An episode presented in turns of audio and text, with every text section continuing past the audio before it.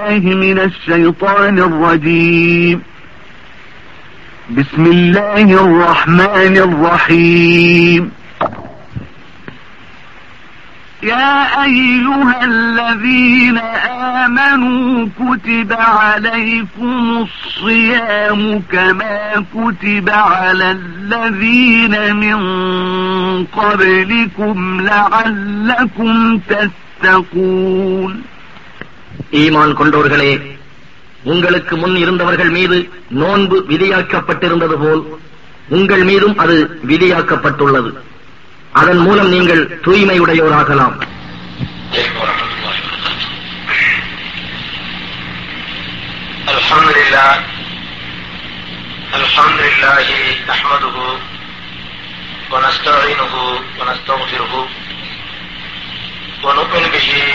ونتوكل عليه ونعوذ بالله من شرور أنفسنا ومن سيئات أعمالنا. من يهده الله فلا مضل له ومن يضلل فلا هادي له. وأشهد أن لا إله إلا الله وحده لا شريك له وأشهد أن محمدا عبده ورسوله. أما بعد، وقد قال الله تعالى في محكم تنزيله العظيم والفرقان المجيد: أعوذ بالله من الشيطان الرجيم. يا أيها الذين آمنوا كتب عليكم الصيام كما كتب على الذين من قبلكم لعلكم تتقون. கண்ணியத்திற்குரிய எல்லாம் வல்ல அல்லாஹ் ஜல்லஷானஹு தஆலாவின் நல்லடியார்களே, அல்லாஹ்வின் பேரருளால் அவனுடைய புனிதமிக்க திருமறை குர்ஆன் அருளப்பட்ட இந்த ரமலான் மாதத்தின் 29வது இரவில் நாம் எல்லாம் இங்கே குழுமி இருக்கின்றோம். இந்த புனிதமிக்க ரமலானில் அல்லாஹ்வுடைய கட்டளையை ஏற்று அவனுக்காக நாம் நோன்பிருந்தோம். இந்த நோன்பை நோற்றதன் மூலமாக நம்மிடத்தில் என்ன மாறுதல்கள் ஏற்பட வேண்டுமோ அந்த மாறுதல் நம்மிடத்திலே ஏற்பட்டிருக்கின்றதா இல்லையா என்று நம்மை நாமே சுய பரிசோதனை செய்து கொள்வதற்காக நான் முன்னர் வாசித்து காட்டிய அந்த வசனத்தின் விளக்க உரையை உங்களுக்கு முன்னால் சொல்ல விரும்புகிறேன். அல்லாஹ் ஜல்லஷானஹு தஆலா அந்த வசனத்திலே குறிப்பிடுகிறார்: யா அய்யுஹல்லதீன ஆமனு, விசுவாசிகளே, நம்பிக்கையாளர்களே, குத்திப அலைக்குமு ஸியாம், உங்கள் மீது நோன்பு கடமையாக்கப்பட்டிருக்கின்றது. கமா குத்திப அலல்லதீன மின் கப்லிக்கும், உங்களுக்கு முன்னர் வாழ்ந்த சமுதாயத்தின் மீது எப்படி நோன்பு கடமையாக்கப்பட்டிருந்ததோ அதுபோலவே உங்கள் மீதும் நோன்பு கடமையாக்கப்பட்டிருக்கிறது. எதற்காக இந்த நோன்பு கடமையாக்கப்பட்டிருக்கிறது என்று சொன்னால், லஅல்லக்கும் தத்தகூன், நீங்கள் தக்வா உடையவர்களாக ஆக வேண்டும் என்பதற்கான கடமையாக்கப்பட்டிருக்கிறது என்று அல்லாஹ் ஜல்லஷானஹு தஆலா சொல்கிறான். இந்த நோன்பை எந்த நோக்கத்திற்காக அல்லாஹ் நமக்கு கடமையாக்கி இருக்கிறான் என்பதை இந்த வசனத்தின் மூலமாக அல்லாஹ் ஜல்லஷானஹு தஆலா சொல்கிறான். ஆக இந்த நோன்பு நோற்றதன் மூலமாக, நாம் பசித்திருந்ததன் மூலமாக, நம்முடைய தாகத்தை தாங்கிக் கொண்டிருந்ததன் மூலமாக, பகல் பொழுதுகளிலே நம்முடைய மனைவியரோடு சம்பவம் செய்வதை விட்டிருந்ததனுடைய உண்மையான நோக்கம் என்னவென்று சொன்னால், நம்மிடத்திலே தக்வா உருவாக வேண்டும். இவற்றையெல்லாம் தியாகம் செய்கின்ற காரணத்தினால் அல்லாஹ்வுக்கு எந்த ஒரு லாபமும் கிடைத்துவிட போவதில்லை. நாம் 30 நாட்களுக்கு பகல் பொழுதிலே சாப்பிடவில்லை என்ற காரணத்திற்காக ஹசானாவில் ஏதாவது மிச்சமாகிவிடும் என்பதற்காக அல்லாஹ் இதை கடமையாக்கி இருக்கிறானா? நிச்சயமாக இல்லை. நாம் இந்த 30 நாட்கள் பகல் காலங்களிலே தண்ணீர் அருந்தாமல் இருந்ததற்காக அல்லாஹ்வுடைய ஹசானாவில் இந்த தண்ணீர் மிச்சமாகிவிடும் என்பதற்காக அல்லாஹ் இதை கடமையாக்கி இருக்கிறானா? இப்படி எல்லாம் ஒண்ணுமே கிடையாது. அல்லாஹ் ஜல்ல ஷானஹு வ தஆலாவுடைய உண்மையான நோக்கத்தை பெருமானார் ஸல்லல்லாஹு அலைஹி வஸல்லம் அவர்கள் கூட ஒரு முறை குறிப்பிட்டார்கள். மல்லம் யதா கௌல ஸூரி வல் அமல பிஹி ஃபலைஸ லில்லாஹி ஹாஜத்துன் ஃபீ அன் யதா தஆமஹு வ ஷராபஹு. யார் ஒருவன் பொய்யான பேச்சுக்கள் பேசுவதையும் பொய்யான அடிப்படையிலே செயல்படுவதையும் விடவில்லையோ, அவன் தன்னுடைய உணவை விற்றிருந்ததனாலோ அல்லது தன்னுடைய குடிக்க வேண்டிய பானங்களை விற்றிருந்ததனாலோ அல்லாஹ்வுக்கு எந்த லாபமும் இல்லை, எந்த அவசியமும் இல்லை என்று பெருமானார் ஸல்லல்லாஹு அலைஹி வஸல்லம் அவர்கள் சொல்கிறார்கள். ஆக பசித்து இருப்பது என்பது பிரதானமான நோக்கமில்லை, தாகமாக இருப்பது பிரதான நோக்கமில்லை. நோன்பு இருக்கிறோம், பசித்தும் இருக்க வேண்டும், தாகத்தையும் தாங்கிக் கொள்ள வேண்டும். ஆனால் இதுதான் பிரதான நோக்கமா? நம்மை பட்டினி போட்டு அதில் இன்பம் காண்பதற்குத்தான் அல்லாஹ் ஜல்ல ஷானஹு வ தஆலா இந்த நோன்பை கடமையாக்கி இருக்கிறானா என்றால் நிச்சயமாக இல்லை. இந்த நோன்பு நம்மிடத்திலே தக்வாவை உருவாக்கி இருக்க வேண்டும், அதற்குத்தான் அல்லாஹ் கடமையாக்கிறேன் என்று சொல்கிறான். யாருக்கு இந்த நோன்பு தக்வாவை உண்டாக்கவில்லையோ, யாருடைய உள்ளம் தக்வாவால் இந்த நோன்புக்கு பிறரும் கூட நிரம்பவில்லையோ, அவர்களுடைய பட்டினியாலோ அவர்களுடைய தாகத்தினாலோ அல்லாஹ்வுக்கு எந்த லாபமும் கிடையாது. அல்லாஹ்வுடைய எல்லா கடமைகளுமே இப்படித்தான். ஒரு இடத்துல அல்லாஹ் சொல்கிறான், நாம் ஹஜ் பெருநாளின் போது குர்பானி கொடுக்கிறோமே, அதை பற்றி அல்லாஹ் குறிப்பிடும் போது கூட அழகாக சொல்கிறான். என்ன சொல்கிறான்? லையனால் அல்லாஹ் நுஹூமுஹா வலா திமாவுஹா வலாக்கி யனாலுஹு தக்வா மின்கும். அந்த பிராணிகளுடைய அறுக்கப்படுகின்ற பிராணிகளுடைய மாமிசங்களோ அதனுடைய இரத்தங்களோ அல்லாஹ்வை சென்றடைவதில்லை, மாறாக உங்களுடைய உள்ளத்திலே இருக்கின்ற தக்வாதான் அல்லாஹ்வை சென்றடைகிறது என்று அல்லாஹ் ஜல்ல ஷானஹு வ தஆலா இந்த குர்பானியை பற்றி சொல்லும் பொழுது கூட சொல்கிறான். நாம் நம்முடைய பெரும் பொருளாதாரத்தை செலவு செய்து ஒரு ஆட்டை அறுத்து அல்லாஹ்வுக்காக குர்பானி கொடுக்கிறோம் என்று சொன்னால் இந்த மாமிசம் அவனுக்கு தேவையற்றது, இந்த இரத்தம் அவனுக்கு தேவையற்றது. இதை செய்யும் பொழுது உங்களுடைய உள்ளத்தில் ஏற்படக்கூடிய தக்வா இருக்கிறது, அந்த தியாக உணர்வு, அந்த உணர்வு தான் அல்லாஹ்வை சென்றடையும் என்று அல்லாஹ் ஜல்ல ஷானஹு வ தஆலா சொல்லி காட்டினான். இப்படி அல்லாஹ்வுடைய எல்லா வணக்க வழிபாடுகளுமே அல்லாஹ்வுடைய தக்வாவை நம்முடைய உள்ளத்திலே உற்பத்தி செய்திருக்க வேண்டும். அப்படி உற்பத்தி செய்யவில்லை என்று சொன்னால் இந்த ரமலானுக்கு முன்னால் நம்முடைய நிலை எதுவோ அதுதான் ரமலானுக்கு பிறகும் இருக்கும் என்று சொன்னால் இந்த நோன்பு வைத்ததுல எந்த அர்த்தமும் கிடையாது. நம்முடைய தாகம் அவனுக்கு தேவையற்றது, நம்முடைய பசி அவனுக்கு தேவையற்றது. அதற்காகத்தான் அல்லாஹ் சொல்லுகிறான், உங்களுக்கு இந்த நோன்பை கடமையாக்கியது எதற்கென்றால் லஅல்லக்கும் தத்தகூன், இறைவனை நீங்கள் தக்வாவுடையவர்களாக அஞ்சக்கூடியவர்களாக ஆவதற்காகத்தான் இந்த நோன்பு கடமையாக்கப்பட்டிருக்கிறது. இதுதான் நாம் பரிசீலிக்க வேண்டிய முக்கியமான விஷயம். நம்மிடத்திலே இந்த நோன்பு வந்த பிறகு தக்வா உண்டாகி இருக்கிறதா? ஏனென்றால் அல்லாஹ் காட்டுகிறான், இன்னமா யத்தகப்பலுல்லாஹு மினல் முத்தகீன், எந்த வணக்கத்தையும் தக்வா உடையவர்களிடமிருந்துதான் அல்லாஹ் ஏற்றுக்கொள்கிறான். தொழுகிறோம், தக்வா இல்லை என்றால் இந்த தொழுகை அல்லாஹ்விடத்திலே எந்த ஒரு பயனையும் பெற்றுத்தராது. நோன்பு வைக்கிறோம், தக்வா இல்லை என்று சொன்னால் இது இறைவனால் அங்கீகரிக்கப்படாது. நாம் ஜக்காத்தை கொடுக்கிறோம், அதிலே தக்வா இல்லை என்று சொன்னால் அது இறைவனால் ஏற்கப்படாது. அல்லாஹ் நம்முடைய அமலை ஒப்புக்கொள்வதாக இருந்தால் நம்மிடத்திலே தக்வா உண்டாக வேண்டும். தக்வா என்றால் என்ன? தக்வா உண்டாக வேண்டும் என்று சொன்னால் தக்வாவுக்கு கூட ஒரு குறுகிய ஒரு வட்டத்தை போட்டு இதுதான் தக்வா என்று காட்டிவிட்டார்கள். தக்வா என்று சொன்னால் நடைமுறையிலே நாம் என்ன புரிந்து வைத்திருக்கிறோம் என்றால் தொழுவது தக்வா, நோன்பு வைத்தால் அது தக்வா, பெரிய தஸ்மீமணியை கையில வைத்திருந்தால் அவர் நல்ல தக்வாதாரி, பெரிய ஜுப்பாவை அணிந்திருந்தால் அவர் தக்வா உடையவர். அப்ப தக்வாவிற்கு ஒரு சின்ன ஒரு வட்டத்தை போட்டுக்கொண்டு இந்த காரியங்கள் இருக்குமையானால் தக்வா என்று நாம் நினைத்துக் கொண்டிருக்கிறோம். உண்மையில் தக்வா என்றால் என்ன? அல்லாஹ்வுடைய திருத்தூதர் பெருமானார் ஸல்லல்லாஹு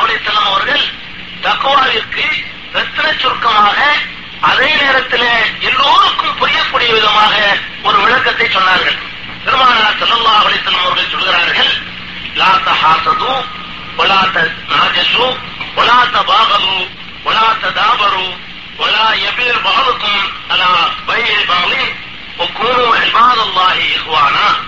அல் முஸ்லிமு அஹுல் முஸ்லிமி லா யலிமுஹு வலா யஹ்கிருஹு வலா யஹ்துருஹு அத்தக்வா ஹாஹுனா. ويشير إلى صدره 3 مرات بحسب امرئ من الشر أن يحقر أخاه المسلم. كل المسلم على المسلم حرام دمه وماله وعرضه رواه مسلم.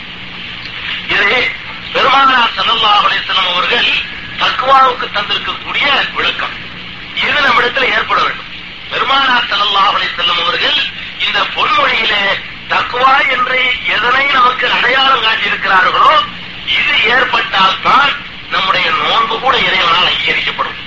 இது ஏற்படவில்லை என்று சொன்னால் ஏதோ ஊரெல்லாம் பட்டினி கிடக்கிறார்கள் என்பதற்காக நாமும் பட்டினி கிடந்தோம், இதுதான் அவருடைய பயனாக இருக்க முடியும். பெருமானார் ஸல்லல்லாஹு அலைஹி வஸல்லம் அவர்கள் சொல்வதை கேளுங்கள், லா தஹாசது, நீங்கள் ஒருவருக்கொருவர் பொறாமை கொள்ளாதீர்கள். பெருமானார் ஸல்லல்லாஹு அலைஹி வஸல்லம் சொல்கிறார்கள், லா தஹாசது, நீங்கள் ஒருவருக்கொருவர் பொறாமை கொள்ளாதீர்கள். வணிக தலங்களிலே போய் நின்று கொண்டு விலையை அநியாயமாக ஏற்றி விடாதீர்கள். விலையை ஏற்றுவதற்கு அதிகமான விலை கொடுத்து ஏலம் கேட்பது, இந்த மாதிரியான காரியங்களை நீங்கள் செய்யாதீர்கள். ஒலாத்த பாகலு, நீங்கள் ஒருவருக்கொருவர் பகைமை பாராட்டிக் கொள்ளாதீர்கள். ஒலா எவ்வித பாலுக்கும் அலா பைசை பாலின், ஒருவன் ஒரு பொருளை வாங்கும் பொழுது அதை போய் நீங்கள் போய் வாங்கிவிடாதீர்கள். ஒருவன் வாங்க முயற்சிக்கும் பொழுது நீங்கள் அதை வாங்க முயற்சிக்காதீர்கள். வகூனு இபாதல்லாஹ், அல்லாஹ்வுடைய அடியார்களாக நீங்கள் வாழ்ந்து கொள்ளுங்கள். இஹ்வானா, சகோதரர்களாக உற்ற நண்பர்களாக நீங்கள் வாழுங்கள். அல் முஸ்லிமு அஹுல் முஸ்லிமி, ஒரு முஸ்லிம் இன்னொரு முஸ்லிமுக்கு உற்ற சகோதரனாக இருக்கிறான். ஒரு முஸ்லீம் இன்னொரு முஸ்லீமுக்கு எந்த அநீதியும் இழைக்கக்கூடாது. அவனை கேவலமாக அற்பமாக மதிக்கக்கூடாது. அவனுக்கு மோசடியும் செய்யக்கூடாது. அத்தக்வா ஹாஹுனா. இப்படி நெஞ்சில கை வைத்து காட்டுகிறார்கள். தக்வா என்பது இங்கேதான் இருக்கிறது. பெருமானார் ஸல்லல்லாஹு அலைஹி வஸல்லம் சொல்லிட்டு சொல்கிறார்கள், அத்தக்வா ஹாஹுனா, தக்வா என்பது இங்கேதான் இருக்கிறது என்று 3 தடவை தங்களுடைய கையை நெஞ்சிலே வைத்து தக்வா இங்குதான் இருக்கிறது, இங்குதான் இருக்கிறது, இங்குதான் இருக்கிறது என்று சொல்லிவிட்டு மேலும் தொடர்ந்து சொல்லுகிறார்கள், ஒரு மனிதன் செய்யக்கூடிய கேடு தீமை இருக்கிறதே, பாவம், அதிலே அகாவுல் முஸ்லிம், தன்னுடைய முஸ்லிமான ஒரு சகோதரனை அற்பமாக இழிவாக கேவலமாக நினைப்பதற்கிற அது ஒன்னே போதும் ஒருவன் பாவி என்பதற்கு அடையாளம் என்று சொல்லிவிட்டு சொன்னார்கள், குல்லுல் முஸ்லிமி அலல் முஸ்லிமி ஹராம், முஸ்லிம்கள் அனைவருமே ஒரு முஸ்லிமுடைய அத்தனை விஷயமுமே இன்னொரு முஸ்லிமை பொறுத்த வரைக்கும் ஹராம், அவனுடைய எந்த உரிமையும் பறிக்கக்கூடாது. ஹராமுன் தமுஹு, அவனுடைய உயிருக்கு தீங்கு வைப்பது ஹராம். ஹராமுன் மாலுஹு, அவனுடைய பொருளாதாரத்திற்கு தீங்கு வைப்பது ஹராம். ஹராமுன் இர்துஹு, அவனுடைய கௌரவத்தை பாதிக்கும் விதமாக நடந்து கொள்வதும் ஹராம். இதெல்லாம் ஒருத்தன் இருக்குமையானால் அவனிடத்துல தக்வா இல்லை. தக்வா இருக்கிறதா இருந்தால் இவைகள் எல்லாம் இருக்கணும் என்று பெருமானார் ஸல்லல்லாஹு அலைஹி வஸல்லம் அவர்கள் நமக்கு சொல்லித் தந்திருக்கிறார்கள்.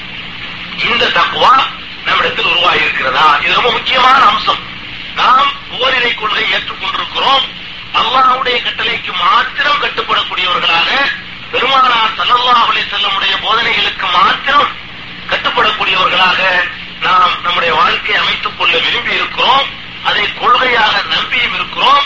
ஆனால் அல்லாஹ்வும் அவருடைய திருத்தூதர் முஹம்மது ஸல்லல்லாஹு அலைஹி வஸல்லம் அவர்களும் வாழ்வின் எல்லா துறைகளுக்கும் என்ன வழிகாட்டி சென்றிருக்கிறார்களோ அதை அப்படியே பின்பற்றி நடந்தால்தான் தக்வா இருக்க முடியும். நாம் நினைத்துக் கொண்டிருக்கிறோம், நாம் தான் கபர் வணக்கம் செய்வதில்லையே, நாம் அல்லாஹ்விடத்திலே தக்வா உடையவர்கள், நாம் தான் இந்த மதுகபு மாயையில் சிக்கிக் கொள்ளவில்லையே, நம்மிடத்திலே தக்வா இருக்கிறது, நாம் தான் தொழுது விடுகிறோம் ஐங்கால தொழுகையை, நம்மிடத்திலே தக்வா வந்துவிட்டது என்று ஒரு தப்பான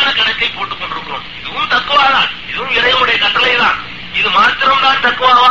நிச்சயமாக இது மாத்திரம் தக்வா இல்லை. தக்வா என்பது நம்முடைய வாழ்வின் எல்லா விஷயங்களிலும் பிரதிபலிக்க வேண்டும். குறிப்பாக இந்த பெருமானார் ஸல்லல்லாஹு அலைஹி வஸல்லமுடைய இந்த பொன்மொழியிலே தக்வாவிற்கு காட்டிய அடையாளம் இருக்கிறது. இது அவ்வளவுமே மனித உரிமைகள் சம்பந்தப்பட்ட விஷயங்கள். இன்னும் சொல்ல போனால் அல்லாஹ்வுக்கு செய்கிற தொழுகையை கூட இங்கே அடையாளம் காட்டவில்லை. அதுவும் வேண்டும், நோன்பும் வேண்டும். ஆனால் இங்கே பெருமானார் ஸல்லல்லாஹு அலைஹி வஸல்லம் அவர்கள் தங்களுடைய நெஞ்சிலே கை வைத்து அடையாளம் காட்டினார்களே, இந்த தக்வா முழுக்க முழுக்க மனிதன் மனிதனுக்கு செய்து கொள்ள வேண்டிய கடமைகள், மனிதன் மனிதனோடு நடந்து கொள்ள வேண்டிய அணுகுமுறைகள், இவைகளிலே அவன் சரியாக நடக்க வேண்டும். அல்லாஹ்வுக்கு பயந்து இவைகளிலே சரியாக தன்னை ஆக்கிக் கொள்ளும் பொழுதுதான் ஒருவன் தக்வா உடையவனாக ஆக முடியும். அதற்குத்தான் முதலாக சொன்னார்கள், லா தஹாசது, நீங்கள் ஒருவருக்கொருவர் பொறாமை கொள்ளக்கூடாது.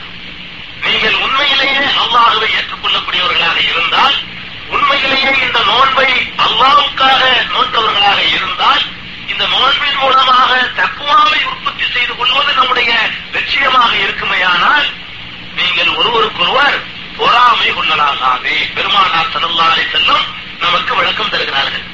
இன்றைக்கு நம்மிடத்தில் இந்த பொறாமை என்ற விஷம் நீங்க இருக்கிறதா? யோசித்து பாருங்கள். இந்த ரமலான் வருவதற்கு முன்னால் நம்மிடத்தில் எத்தனை சதவீதம் பொறாமை இருந்ததோ அதே அளவுக்கு இன்றைக்கும் இருக்கிறது என்று சொன்னால், அல்லது அதைவிட கொஞ்சம் கூடுதலாக இருக்கிறது என்று சொன்னால், இந்த நோன்பு நம்மை பக்குவப்படுத்தவில்லை. பக்குவப்படுத்தக்கூடிய முறையில் நம்முடைய நோன்பை நாம் நோக்கவில்லை. அதுதான பொருள். அப்ப அந்த ஹசதி என்று சொல்லக்கூடிய இந்த பொறாமை நம்முடைய உள்ளங்களில் இருந்து எடுபட வேண்டும். முதலாவதாக ஒரு மனிதன் இன்னொரு மனிதனுடைய செல்வத்தை பார்த்து பொறாமைப்படுவது, ஒரு மனிதன் இன்னொரு மனிதனுக்கு இருக்கக்கூடிய அறிவை பார்த்து பொறாமைப்படுவது, ஒரு மனிதன் இன்னொரு மனிதனுக்கு இருக்கக்கூடிய மதிப்பை பார்த்து பொறாமைப்படுவது, ஒரு மனிதன் இன்னொரு மனிதனுடைய குணத்தை பார்த்து பொறாமைப்படுவது, இப்படியெல்லாம் ஏதாவது ஒரு வகையிலே நம்மிடத்திலே பொறாமை குடிக்கொண்டிருக்கிறதா? இல்லையா? இருக்கிறது. இல்லை என்று சொல்ல முடியாது. இந்த பொறாமையை பற்றி அல்லாஹ் திருக்குறான்ல எல்லா தீங்கை சைத்தானை விட்டு பாதுகாப்பு தேட சொல்லக்கூடிய அல்லாஹ் ஒமின் ஷர்ரி ஹாசிதின் இதா ஹசத், இந்த பொறாமைக்காரனுடைய பொறாமையை விட்டும் பாதுகாப்பு தேடுகிறேன் என்று சொல்வீராக என்று பெருமானார் ஸல்லல்லாஹு அலைஹி வஸல்லத்துக்கு கட்டளையிடலாம். இந்த பொறாமை கொள்ளக்கூடியவன் வந்து மகா கெட்டவன், சைத்தானுக்கு நிகராக உள்ளவன். அல்லாஹ் சைத்தானை விட்டு பாதுகாப்பு சொல்லக்கூடிய தேட சொல்லக்கூடிய அந்த சூறாவுல சொல்றான். என்ன சொல்றான்?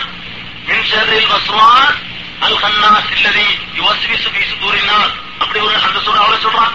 அது மாதிரி இந்த புல்லரப்பில் பழத்துல சொல்றான், மின் ஷர்ரி ஹாசிதின் இதா ஹசத், பொறாமை கொள்ளக்கூடியவனுடைய தீங்கை விட்டு, சைத்தானுடைய தீங்கை விட்டு பாதுகாப்பு தேடுகிறேன் என்று கேட்க சொல்கிறான். பொறாமைக்காரனுடைய தீங்கை விட்டு பாதுகாப்பு தேடுகிறேன் என்று கேட்க சொல்கிறான் என்று சொன்னால், இந்த பொறாமைக்காரன் அல்லாஹ்வுடைய பார்வையில சைத்தானுக்கு சமமானவன், பாதுகாப்பு தேடுவதற்கு உரியவன், பாதுகாப்பு தேடப்படுவதற்குரிய அருகதை பெற்றவன் என்று அல்லாஹ்வும் கூட அடையாளம் காட்டுகிறான். ஆக இந்த தக்வா நோன்பு நம்மை பக்குவப்படுத்துகிறது என்று சொன்னால், நம்மிடத்தில் இருக்கக்கூடிய இந்த கெட்ட பொறாமை என்ற குணம் நீங்கணும். பொறாமை தௌஹீதுன்னு சொல்லக்கூடிய நமக்கு மத்தியில எவ்வளவு பொறாமைன்னு பாருங்க. தௌஹீதுல இருக்கிறோம், எப்படி எப்படியோ எவ்வளவு தப்பான கொள்கைகளெல்லாம் நம்ம இருந்தோம். இப்படி இருந்து அல்லாஹ் இந்த ஓரிரை கொள்கையை நம்முடைய உள்ளத்துல ஆழமா பதிய வச்சிருக்கிறான். உண்மையான மார்க்கத்தை அதனுடைய அடிப்படையை தெரிய வேண்டும் என்ற ஆர்வத்தை உண்டாக்கி இருக்கிறான். ஆனாலும் கூட இந்த விஷயத்துல எல்லாம் சைத்தானுக்கு நம்மள வெளியெடுக்க முடியல. நம்மள கபரோணத்துக்கு இழுக்க முடியுமா? அவனால நம்ம தெளிவா தெரிஞ்சுக்கிட்டோம் கபர் வணக்கம் கூடாதுன்னு. அது மாதிரி நம்மள மதுகப்பு வழிகளை சிக்க வைக்க முடியுமா? முடியாது. அந்த அளவுக்கு நம்ம ஓரளவுக்கு வேணுமா இருக்கிறோம். அவனுக்கு தெரிஞ்ச வழி என்ன? இந்த வழிதான். நமக்குள்ளேயே பொறாமையையும் போட்டியையும் பூசலையும் ஏற்படுத்தி நம்மளையே 2-3 சிதைக்கிறது தான் அவனுடைய வேலை. அப்ப இதுலதான் அவனுக்கு வெற்றி பெற முடியும். ஏன்னா இதெல்லாம் அறிவுக்கு அப்பாற்பட்டு நப்ஸ் அடிப்படையில் நடக்கக்கூடிய காரியங்கள். இந்த உணர்வு எல்லா மனுஷன்டையும் இயல்பு அமைஞ்சிருக்குது. ஆனா அது வெல்லணும். எல்லா மனுஷத்தையுமே பொறாமை கொள்ளக்கூடிய குணம் அமைஞ்சுதான் இருக்குது. அதை வெல்லணுங்க. அல்லாஹ் திருக்குறான்ல சொல்லி காட்டுறான், சஹாபாக்களுக்கு நினைவுபடுத்துறான். நீங்கள் அல்லாஹ்வுடைய கயிற்றை எல்லோரும் சேர்ந்து பற்றி பிடித்துக் கொள்ளுங்கள், வலா தஃபர்ரகூ, நீங்கள் பிரிந்து விடாதீர்கள் என்று சொல்லிவிட்டு தொடர்ந்து சொல்லுதான், இன் குன்தும் ஆதான், நீங்கள் பகைவர்களாக ஒருவருக்கொருவர் பகைவர்களாக இருந்தீர்களே அதை எண்ணி பாருங்கள். நீங்கள் நேற்று வரைக்கும் எப்படி இருந்தீர்கள்? இது கொஞ்சம் ஆதான், நீங்கள் பகைவர்களாக இருந்து கொண்டிருந்தீர்கள். உங்களுடைய இதயங்களுக்கு மத்தியிலே அவன் ஒரு ஒருங்கிணைப்பை ஏற்படுத்தினான். நேற்று வரை சண்டை பிடித்துக் கொண்டே பல கோத்திரங்களாக பல குழுக்களாக நான் உயர்ந்தவன் நீ தாழ்ந்தவன் என்றெல்லாம் சொல்லிக் கொண்டே பலவாறாக நீங்கள் பிரிந்து கிடந்தீர்கள். பஹல்லப பைன குலூபிக்கும் உங்களுடைய உள்ளங்களுக்கு மத்தியிலே அவன் ஒரு உள்பட்டை ஒரு இணக்கத்தை நெருக்கத்தை பிணைப்பை ஏற்படுத்தி இருக்கிறான். அவனுடைய அற்புடையினால் நீங்கள் எல்லாம் உடன் பிறந்த சகோதரர்களைப் போல ஆகிவிட்டீர்கள். நேற்று வரைக்கும் எப்படியே கூட இருந்தீர்கள், இன்றைக்கு அவனுடைய அற்புடையினால் சகோதரர்களாக ஆகிவிட்டீர்கள். நரகத்தினுடைய விளிம்பில் நீங்கள் இருந்து கொண்டிருந்தீர்கள். நல்லா சொல்லி காட்டலாம். நேற்று வரைக்கும் நரகத்தினுடைய விளிம்பில் இருந்து கொண்டிருந்தீர்கள். அதிலிருந்து அல்லாஹ் உங்களை விடுவித்தான் என்று சொல்லி சஹாபா பெருமக்களுக்கு அல்லாஹ் இதை நினைவுபடுத்தி காட்டுகிறான். அதாவது அவர்கள் அதற்கு முன்னால் பிரிந்து பல கூறுகளாக இருந்தார்கள் என்பதையும் என்றைக்கு இந்த ஓரிரை கொள்கை அவர்களுடைய உள்ளத்திலே ஆழமாக பதிந்ததோ உடனே அவர்கள் சகோதரர்களாக மாறிவிட்டார்கள் என்று அல்லாஹ் சொல்றான். அவங்களுக்குள்ள போட்டி இல்லை, அவங்களுக்குள்ள பொறாமை இல்லை, அது தக்வாங்க. பெருமானார் ஸல்லல்லாஹு அலைஹி வஸல்லமுடைய போதனை அந்த சஹாபாக்கள் உள்ளத்தில் நுழைஞ்ச பிறகு வெறும் தொழுகையாளிகளா மட்டும் அவங்க மாறல, வெறும் நோன்பாளிகளாக மாத்திரம் மாறல, உடன் பிறந்த சகோதரர்களா ஆயிட்டாங்க. எங்கேயோ பிறந்தவங்க, எப்படி எப்படியோ இருந்தவங்க, நேற்று வரைக்கும் சின்ன சின்ன பிரச்சனைக்கெல்லாம் அடித்துக் கொண்டிருந்தவர்கள் இன்றைக்கு இந்த கொள்கை அவங்களுடைய உள்ளத்துல ஆழமா பதிஞ்சிருச்சோ அன்னைக்கு தொழுக நோன்பு அவங்கள்ட்ட வந்த மாதிரி எதுவும் வந்துவிட்டது. உடன் பிறந்த சகோதரர்கள் என்ற அந்த உணர்வும் வந்துவிட்டது. எந்த அளவுக்கு சகோதரர்கள் ஆகிவிட்டார்கள் என்று சொன்னால் அல்லாஹ் பெருமானார் ஸல்லல்லாஹு அலைஹி வஸல்லமுடைய காலத்தில் அவங்க ஏற்படுத்தின சமத்துவ சகோதரத்துவத்தை பார்த்தாலும் நம்ம விளைவிக்கலாம். மக்காவிலிருந்து அகதிகளாக ஒரு சாரார் வருகிறார்கள் முஹாஜிர்கள் என்ற பெயரிலே. மதீனாவிற்கு வந்த பிறகு பெருமானார் ஸல்லல்லாஹு அலைஹி வஸல்லம் அவர்கள் இந்த கொள்கை என்ற ஒரே உறவை வைத்துக் கொண்டு ஒவ்வொரு முஹாஜிரையும் ஒரு அன்சாரோடு பிணைத்து முஹாஜிராக வந்தவர்களை அன்சாரிகளுடைய கையில ஒப்படைத்து இவர் உனக்கு சகோதரர், இவர் உனக்கு சகோதரர், இவர் உனக்கு சகோதரர் என்று அங்கிருந்து அகதிகளாக வந்தவர்களை ஒவ்வொரு இடத்திலும் பிரித்து ஒப்படைக்கிறார்கள். ஒப்படைத்தவுடனே அவர்கள் ரெண்டு பேருக்கு மத்தியில எந்த மாதிரியான சகோதரத்துவம் வந்துவிட்டது என்று சொன்னால் உடன் பிறந்த சகோதரர்களுக்கு மத்தியில் கூட அப்படி இருக்காது.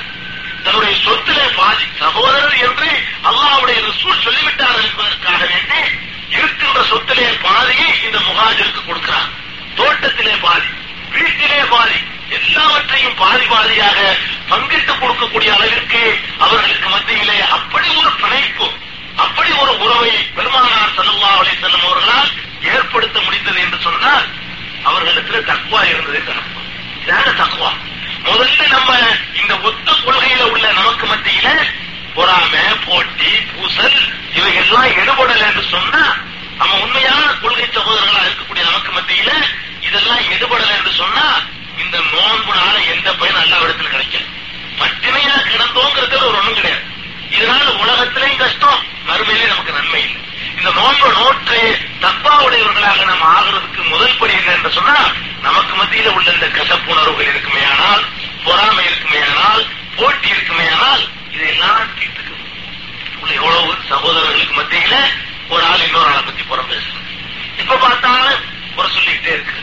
இவங்க என்ன செய்யணும், நான் என்னவா செய்யணும், பெருமை எதிர இதெல்லாம் வருதா இல்லையா, இதெல்லாம் செய்தான், இதெல்லாம் கெடுக்க முடியும். நம்ம சைத்தான் திட்டமிட்டு இந்த மாதிரியான குணாதிசயங்களை நம்மள உண்டாக்கிட்டான்னு சொன்னா நம்ம தௌஹீத் பிறகு அர்த்தமே கிடையாது. தக்வாவே இல்லை அப்புறம் தௌஹீத் எப்படி வரும்? தக்வாவே இல்லை, அடிப்படையே அடிபட்டு போச்சு. அதனாலதான் பெருமானார் ஸல்லல்லாஹு அலைஹி வஸல்லம் தக்வாவுக்கு இலக்கணம் சொல்லும் போது எடுத்தெடுப்புல சொன்னாங்க, வலா தஹாசது, நீங்கள் ஒருவருக்கொருவர் பொறாமையும் கொள்ளாதீர்கள், வலா தபாகது, ஒருவருக்கொருவர் போட்டி மனப்பான்மையும் வளர்த்துக் கொள்ளாதீர்கள். போட்டி மனப்பான்மை நமக்குள்ள வரக்கூடாது. யார் செஞ்சாலும் நல்ல காரியம், நல்ல காரியத்தை ஒருத்தர் முன்ன வந்து செஞ்சாருன்னு சொன்னா சரி நல்ல காரியத்தை நடக்கணுங்கிற பார்வை வரணுமே தவிர இவன் என்ன செய்யறது, நான் என்ன இதுல சேர்றது, இந்த மாதிரி ஒரு கெட்ட குணங்கள் நம்மிடத்துல வரும், வந்துகிட்டு இருக்கு, பார்த்துக்கிட்டு இருக்கோம். எல்லா பகுதியிலும் இல்லாட்டா கூட சில பகுதிகளில் இந்த தௌஹீதை இதனால மூத்தாகக்கூடிய அளவிற்கு நம்முடைய சகோதரர்களுக்கு மத்தியில மோசமான சூழ்நிலை அவங்களுக்குள்ளே பார்வைன்னு சொல்லக்கூடிய அளவிற்கு இந்த போட்டி மன பார்வை நம்மளை வளர்ந்துகிட்டு இருக்கு. இது வரக்கூடாது. இது நம்மிடத்துல நீங்க இருக்குமையானால் தத்தம் தக்வா உடையவர்களாக நம்ம ஆகியிருக்கிறோம் அர்த்தம். நம்முடைய அந்த நோன்புகளால பயிர்கொண்டவர்களாக ஆயிருப்போம்னு அர்த்தம். இந்த மாதிரி இருக்குமே ஆனால் இதெல்லாம் தவிர்த்துக் கொள்ளணும், போராம போட்டியை தவிர்த்துக் கொள்ளணும். அடுத்து பெருமானார் ஸல்லல்லாஹு அலைஹி வஸல்லம் சொல்றாங்க, வலா தநாஜஸு, நீங்கள் எதிரெல்லாம் தக்வா காட்டுறாங்க. தக்வாவுக்கு இலக்கணம் சொல்லும் போது வெறும் மனிதனுக்கு மனிதன் உள்ள உறவை தான் சொல்லி காட்டுறாங்க. பொறாம கொள்ளாதீங்க, போட்டி வச்சுக்கிறாதீங்க, மேலும் வலா தநாஜஸு. இதெல்லாம் நம்ம சர்வசாதாரணமா இருக்கு. இதெல்லாம் மார்க்கத்துக்கு அப்பாற்பட்டு நினைச்சிட்டு இருக்கோம். நம்ம என்ன நினைச்சுக்கிட்டு இருக்கோம்னு சொன்னா, ஏதோ தொழுகை நோன்பு பள்ளிவாசல்ல சரியா நடந்துட்டா போதும், அதுக்கு பிறகு நம்ம எப்படி நடந்தாலும் அல்லாஹ் நம்மளை கண்டுக்கிற மாட்டான், அதை பத்தி எல்லாம் கேட்க மாட்டோங்கிறோம்.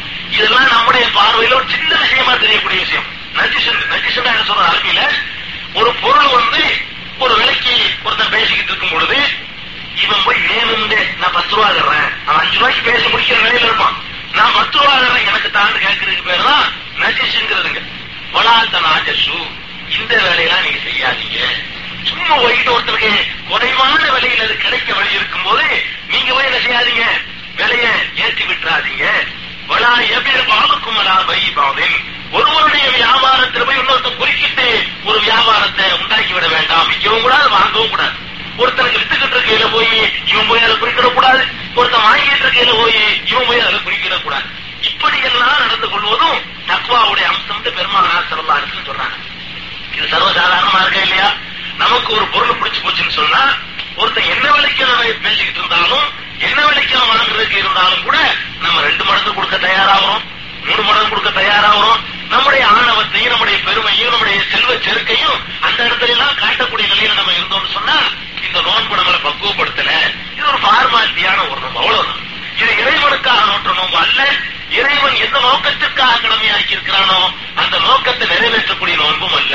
இதுல ஒவ்வொரு துறையும் பெருமானார் ஸல்லல்லாஹு அலைஹி வஸல்லம் விட்டு வைக்காம சொல்றாங்க. உங்களுக்கு மத்தியில நல்லுறவு இருக்கிற சகோதரர்களாக வாழ வேண்டும். இதெல்லாம் ஒவ்வொருத்தருக்கும் மத்தியில செய்யற கடமையை நீங்களா பிறகு சொல்றாங்க, தனியா வருது. பொதுவாக மனிதர்களுக்கு மத்தியில போட்டி பொறாம இருக்கக்கூடாதுங்கிறதோட நிக்கல, பக்கத்து வீட்டுக்காரன் நடந்து கொள்ளக்கூடிய முறைகள்ல சரியா இருக்கணும். அண்ணனோட நடக்கிற முறை, தாயோட நடக்கிற முறை, தன் பாப்பனோட நடக்கிற முறை, மனைவியோட நடக்கிற முறை, மருமகளோட நடக்கிற முறை, மாமியாரோட நடக்கிற முறை, எல்லா விஷயத்திலையும் ஒருத்தன் சரியான முறையில நடந்தால்தான் அவன் தக்வா உள்ளவன். சும்மா பள்ளியா சொல்லிட்டு அவன் என்ன வேணாலும் செய்யலாம், சண்டைக்கு போகலாம், உப்பு போடலாம், அந்த மாதிரிலாம் இருந்தாலும் தக்வா கிடையாது. அதுதான் பெருமானார் ஸல்லல்லாஹு அலைஹி வஸல்லம் வாழ்க்கையுடைய எல்லா அம்சத்தையும் இணைச்சு தக்வா உங்களுக்கு சொல்றாங்க. நீங்க தக்வா உடையவர்களா இருக்கிறதா இருந்தா இந்த மாதிரியான புயல வணிகத்துல போட்டி போடுறது, வணிகத்துல போட்டிதான் ஒருத்தன் வாங்கிட்டு இருக்கும் போது அதை கூடுதல் விலைக்கு போடுறது, இதனால சமூகத்துல ஒரு மோசமான பாதிப்பு ஏற்படுது. இதுதான் சண்டையை உண்டாக்குறாங்க. போட்டி போடாமல் வரக்கூடாதுன்னு சொன்ன பெருமானார் ஸல்லல்லாஹு அலைஹி வஸல்லம் அதனுடைய வாசனை அடைக்க சொல்றாங்க. இந்த மாதிரிதான் நீங்க நடந்துக்கிட்டு தேவையில்லாம பம்பை சண்டையை உண்டாக்காதீங்க. ஒருத்தர் ஒரு காரியத்தை செய்யும் போது அவனை செய்ய விடாம நம்ம நாட்களோடு போய் அதை ஓவர் டேக் பண்றது நல்ல நோக்கத்துல இல்ல. அவர் சரியா செய்ய மாட்டான்னு தெரிஞ்சா அது ஒரு பரவாயில்லை. ஒருத்தரை செஞ்சுக்கிட்டு இருக்கும் போது இதை செஞ்சு அவனுக்குள்ள பேர் நினைச்சு போயிடும், நம்ம இதை செஞ்சு முடிச்சிருவோம் அப்படின்னு முன்பு விளையலாம். இப்படி முன்புவதன் மூலமாக உலகத்தினுடைய பெருமையை கொண்டு அது கூட இதனால் தடுக்கப்படுது. விலையேற்றுவது மாத்திரமல்ல, ஒருவனுடைய உரிமையை பறிக்கக்கூடிய விதமாக நடக்கக்கூடிய எல்லா காரியங்களையும் பெருமானார் ஸல்லல்லாஹு அலைஹி வஸல்லம் தடுத்துட்டு, கூனூன இபாதல்லாஹி இஹ்வானா, நீங்கள் அல்லாஹ்வுடைய அடியார்களாக உடன் பிறந்த சகோதரர்களாகவே ஆகிவிடுது. அப்படி இருக்கணும். உடன் பிறந்த சகோதரன் எப்படி ஒருத்தர் இருப்பான், கூட பிறந்த சகோதரனா இருந்தால் அந்த கூட பிறந்த சகோதரனுக்கு மத்தியில எந்த மாதிரியான நெருக்கம் இருக்கணுமோ அந்த நெருக்கம் நம்ம ஒவ்வொருவருக்கும் மத்தியில இருக்கணும், ஒவ்வொருவருக்கும் மத்தியில இருக்கணும். அல்லாஹ் கூட திருக்குறான் அப்படிதான் சொல்லி காட்டுறான், இன்னமல் முஃமினூன இஹ்வா, மூமின்கள் அனைவருமே இஹ்வத்துன், உடன் பிறந்த சகோதரர்கள். குர்ஆன்ல எல்லாம் அப்படிதான் சொல்லி காட்டுறான். பெருமானார் ஸல்லல்லாஹு அலைஹி வஸல்லம் அவர்களும் அப்படி நீங்க நடந்து கொள்ளுங்கள்ங்கிறாங்க. கூனூ இபாதல்லாஹி இஹ்வானா, அல்லாஹ்வுடைய அடியார்களாகவும் உடன் பிறந்த சகோதரர்களாகவும் நீங்கள் ஆகிவிடுங்கள் சொல்லிட்டு, அல் முஸ்லிமு அஹுல் முஸ்லிமி, ஒரு முஸ்லிம் அதிலே விலகி போச்சுங்க. இவ்வளவு திருப்பி திருப்பி சொல்றாங்க, வெயிட்ட புரிய வைக்கிறதுக்காக வேண்டி திருப்பி திருப்பி சொல்றாங்க. அல் முஸ்லிமு அஹுல் முஸ்லிம், ஒரு முஸ்லிம் இன்னொரு முஸ்லிமுக்கு உடன் பிறந்தவன். முதல்ல விளக்குது, அதை பச்சையாக சொல்றாங்க. ஒரு முஸ்லிம் இன்னொரு முஸ்லிமுக்கு உடன் பிறந்த சகோதரனா தான் இருக்கணும், வேற விதமான பார்வையில அவங்களுக்கு மத்தியில பழக்கம் இருக்கக்கூடாதுன்னு சொல்லிட்டு அல்லாஹ் பெருமானார் ஸல்லல்லாஹு அலைஹி வஸல்லம் விளக்கமா சொல்றாங்க. சொல்லிட்டு சகோதரனா என்ன அர்த்தம், லா யலிமுஹு, இவன் அவனுக்கு எந்த அநீதியும் செய்யக்கூடாது. சகோதரனா என்ன அர்த்தம், லா யலிமுஹு, இவன் அவனுக்கு எந்த அநீதியும் செய்யக்கூடாது. வலா யஹ்திரு, இவன் அவனை கேவலமாக நினைக்கக்கூடாது. அவனுக்கு எந்த மோசடியும் செய்யக்கூடாது, அநீதி நினைக்கக்கூடாது, கேவலம் மட்டமா நினைக்கக்கூடாது. மட்டம் தட்டுறது இருக்கா இல்லையா? இந்த மட்டம் தட்டுற குணாதிசயம் எல்லாருக்கும் இருக்கும். ஆனா ஒரு கருத்தை சொல்லுவாரு, அவர் மட்டம் தட்டுறதுக்காக நமக்குள்ள ஒரு பேச்சு பேசுவார். நம்ம பார்த்துட்டு இருக்கோம்.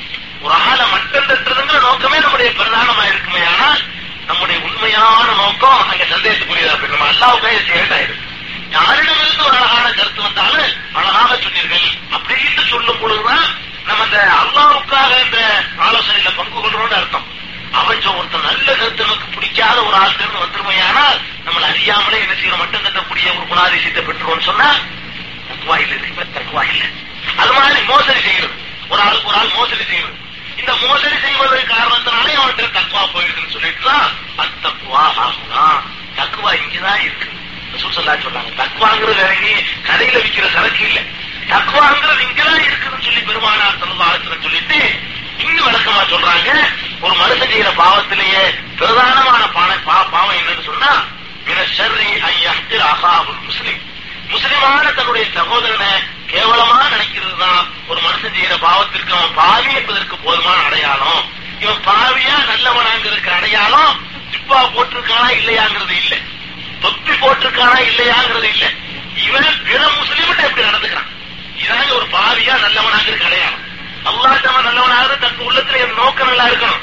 வெளியில ஒருத்தனை நல்ல மனுஷன் பாவியான மனுஷன் சொல்லுவதாக இருந்தால் இவன் தன்னுடைய சமூகத்தோட எப்படி நடந்துக்கணும், பக்கத்து வீட்டுக்காரனோட இவனுடைய அணுகுமுறை எப்படி இருக்கு, எதிர்த்த வீட்டுக்காரனோட இவனுடைய அணுகுமுறை எப்படி இருக்கு, தாயோடு இவருடைய அணுகுமுறை எப்படி இருக்குது, மகனோடு இவருடைய அணுகுமுறை எப்படி இருக்கு, மனைவியோடு இவருடைய பழக்க வழக்கம் எப்படி இருக்கு, இதுல வச்சு தெரிஞ்சுக்கிறான். இதுல சரியா இருந்தா தான் அவன் நல்ல மனுஷன், இதுல சரியா இல்லைன்னு சொன்னா இதுவே ஒருவன் பாவி என்று சொல்வதற்கு போதுமான அடையாளம். பெருமானார் ஸல்லல்லாஹு அலைஹி வஸல்லம் சொல்றாங்க, பிஹஸ்பி இம்ரிஹின் மின ஷர்ரி, ஒரு மனுஷன்ட பாவம் இருக்குது என்பதற்கு போதுமான ஆதாரமாக இருக்கிறது அய்யஹ்திராஹுல் முஸ்லிம், முஸ்லிமான தன்னுடைய சகோதரனை இழிவாக மட்டமாக நினைப்பதற்கிற இதுவே அவன் பாவின்னு சொல்லிப்படலாம். இதை வச்சுக்கிட்டு ஒரு பாவின்னு அடிச்சு சொல்லலாம். ரசூல் ஸல்லல்லாஹு அலைஹி வஸல்லம் சொன்னதுனால ஒரு மனுஷன் நல்லவனா கெட்டவனான்னு தீர்மானிக்கிறதுக்கு இது ஒண்ணுதாங்க பெரிய அடையாளம். ஒருத்தருக்கு மனைவி கிட்ட சரியா நடக்க இல்லைன்னு சொன்னா அவன் என்ன இல்ல நல்லவன் இல்லைன்றலாம். ஒரு மனைவிக்கு கணவன்கிட்ட சரியா நடக்க தெரியலன்னு சொன்னா சரியாங்கிறது என்ன அளவு மார்க்கத்தில் இருக்க சொல்றேன். ஒரு மனைவிக்கு தன்னுடைய கணவன்கிட்ட சரியா நடக்க முடியலன்னு சொன்னா, ஒரு மகனுக்கு தாயிடத்துல சரியா நடக்க முடியலன்னு சொன்னா, ஒரு தாய்க்கு தன்னுடைய மகனிடத்துல சரியா நடக்க முடியலன்னு சொன்னா, ஒரு தன் பக்கத்து வீட்டுக்காரனோடு சரியா நடக்க முடியலன்னு சொன்னா, தன் ஊர் மக்களோடு சரியா நடக்க முடியலன்னு சொன்னா நான் ஒரு பாவி, நல்லவன் இல்ல, நான் ஒரு கெட்டவன் சொல்லிவிடலாம். நாமளே சொல்லலாம். ஏன் அல்லாஹ்வுடைய ரசூல் சொன்னதுனால.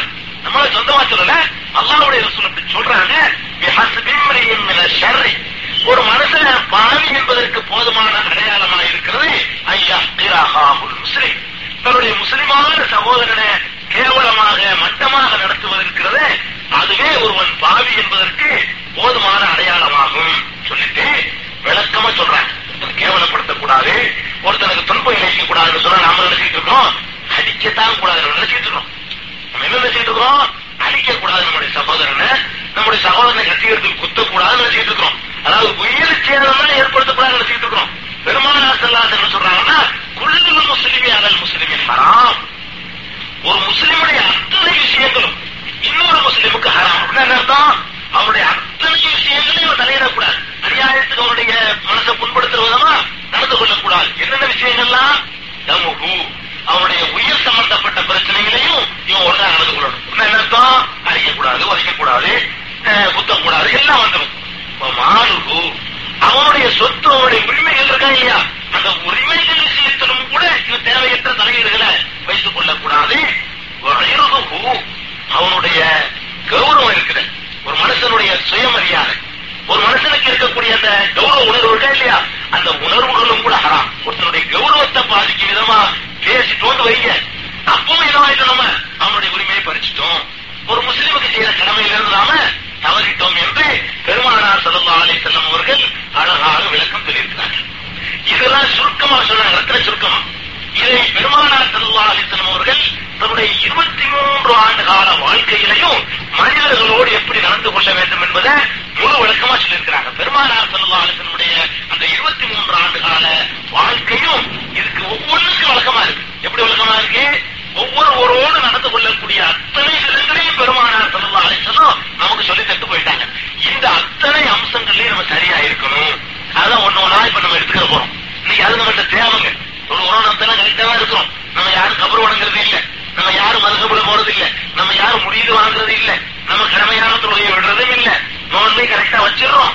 இதோட நிறுத்தி கொண்டிருக்கக்கூடிய நம்மிடத்துல என்ன வரணுமோ அதெல்லாம் வரணுங்கிறதுக்காக வேண்டி அதுதான் உண்மையில தக்வா என்று பெருமானார் ஸல்லல்லாஹு அலைஹி வஸல்லம் அவர்கள் அடையாளம் காட்டியதற்காக வேண்டி, இந்த நோன்புடைய நோக்கம் தக்வாதான் என்று அல்லாஹ் சொன்னதற்காக வேண்டி இந்த அம்சங்கள் தான் இன்னைக்கு நம்ம பார்க்கிறது. இந்த அம்சம் நம்ம மனிதர்களோட நடந்து கொள்ளக்கூடிய விதம் என்ன, இன்னொரு விஷயத்தை நம்ம கவனிக்கிறது.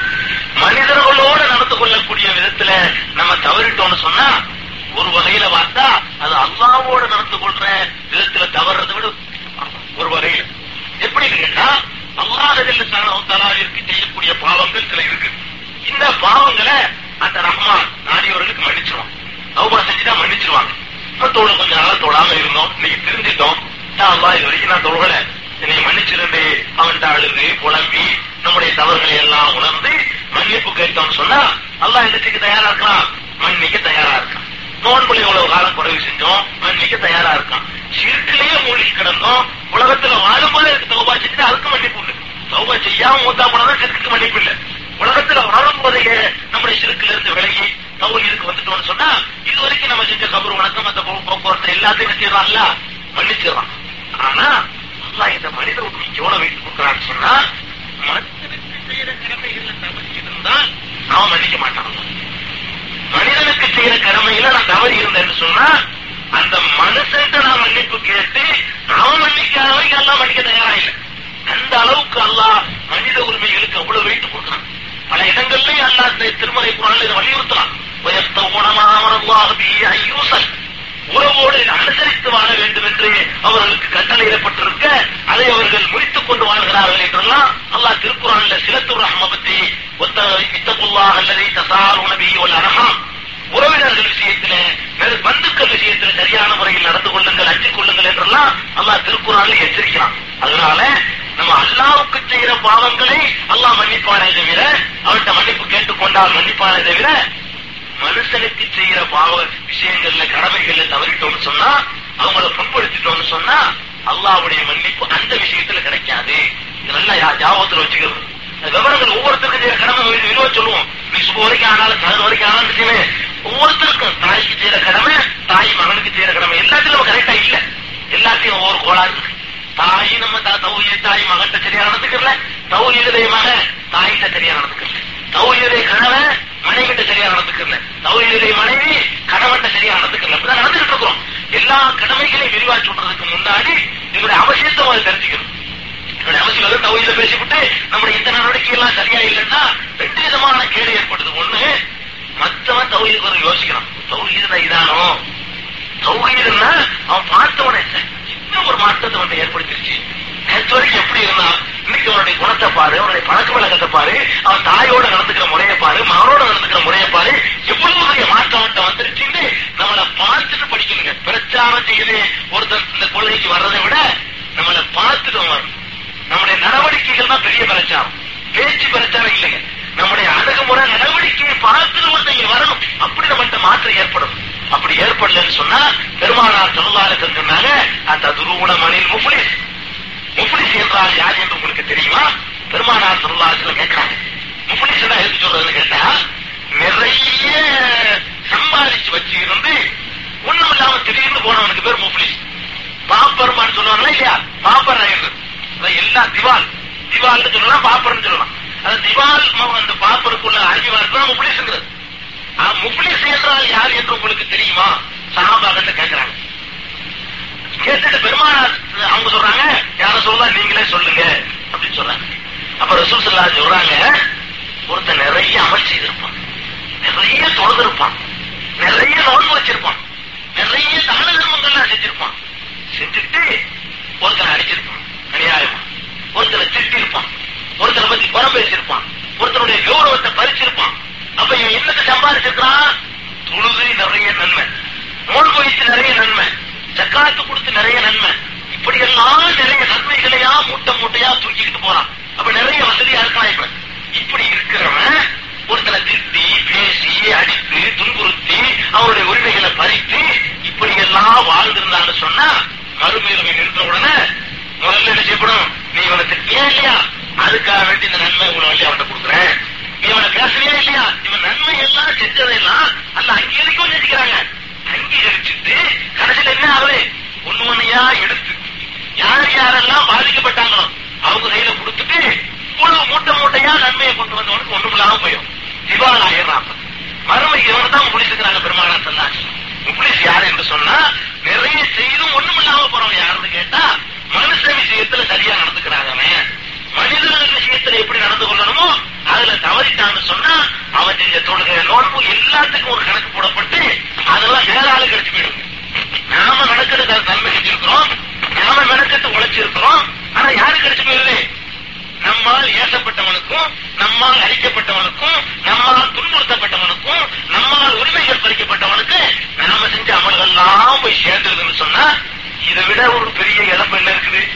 இவ்வளவு கஷ்டப்பட்டு எவ்வளவு சிரமத்திற்கிடையில இந்த நன்மையான காரியங்களை நம்ம செய்யறோம். இன்னும் நாகரிகமான சைத்தானுடைய ஆதிக்கம் ஊடுருவி இருக்கக்கூடிய இந்த மாதிரியான காலத்துல பெரும்பெரும் தியாகங்களை செய்து நம்ம இப்படி எல்லாம் அமர்ச்சி இருக்கும் போது இதெல்லாம் மறுமையில பறிக்கப்பட்டு ஒண்ணும் இல்லாம போயிரும் சொன்னா இதை விட ஒரு பெரிய இழப்பு, இதை விட ஒரு பெரிய நஷ்டம் ஒண்ணுமே இருக்க முடியாது. அதனால மனித உரிமைகள் ரொம்ப ஜாக்கிரதையா நடந்துக்கணும். பெருமானார் ஸல்லல்லாஹு அலைஹி வஸல்லம் அவர்கள் இன்னமும் மனித உரிமையை வலியுறுத்தும் பொழுது ஒரு அழகான ஒரு வார்த்தை சொன்னாங்க. திருப்பி கொடுக்கணுமா இல்லையா? ஒரு ஷஹீதா இருக்கிறவன் ஒரு ஆட்ட கடன் வாங்கிட்டு அவன் ஷஹீதாயிட்டான்னு சொன்னா அந்த கடனை அவனுடைய வாரிசுகளோ மற்றவர்களோ தீர்க்கலன்னு சொன்னா அது மன்னிக்கப்படாது. ஏன்? கடன் நல்ல விஷயம் இல்லை, மனுஷ விஷயம், மனித ரைட், மனித உரிமை எவ்வளவு எல்லாம் முக்கியத்துவம் வாங்க. நம்ம பாவத்தை மன்னிப்பா பாவத்தை மன்னிப்பாட்டு வர்ற ஹதீஸ்களுக்கெல்லாம் இப்படிதான் நீங்க விளைய செய்வேன்.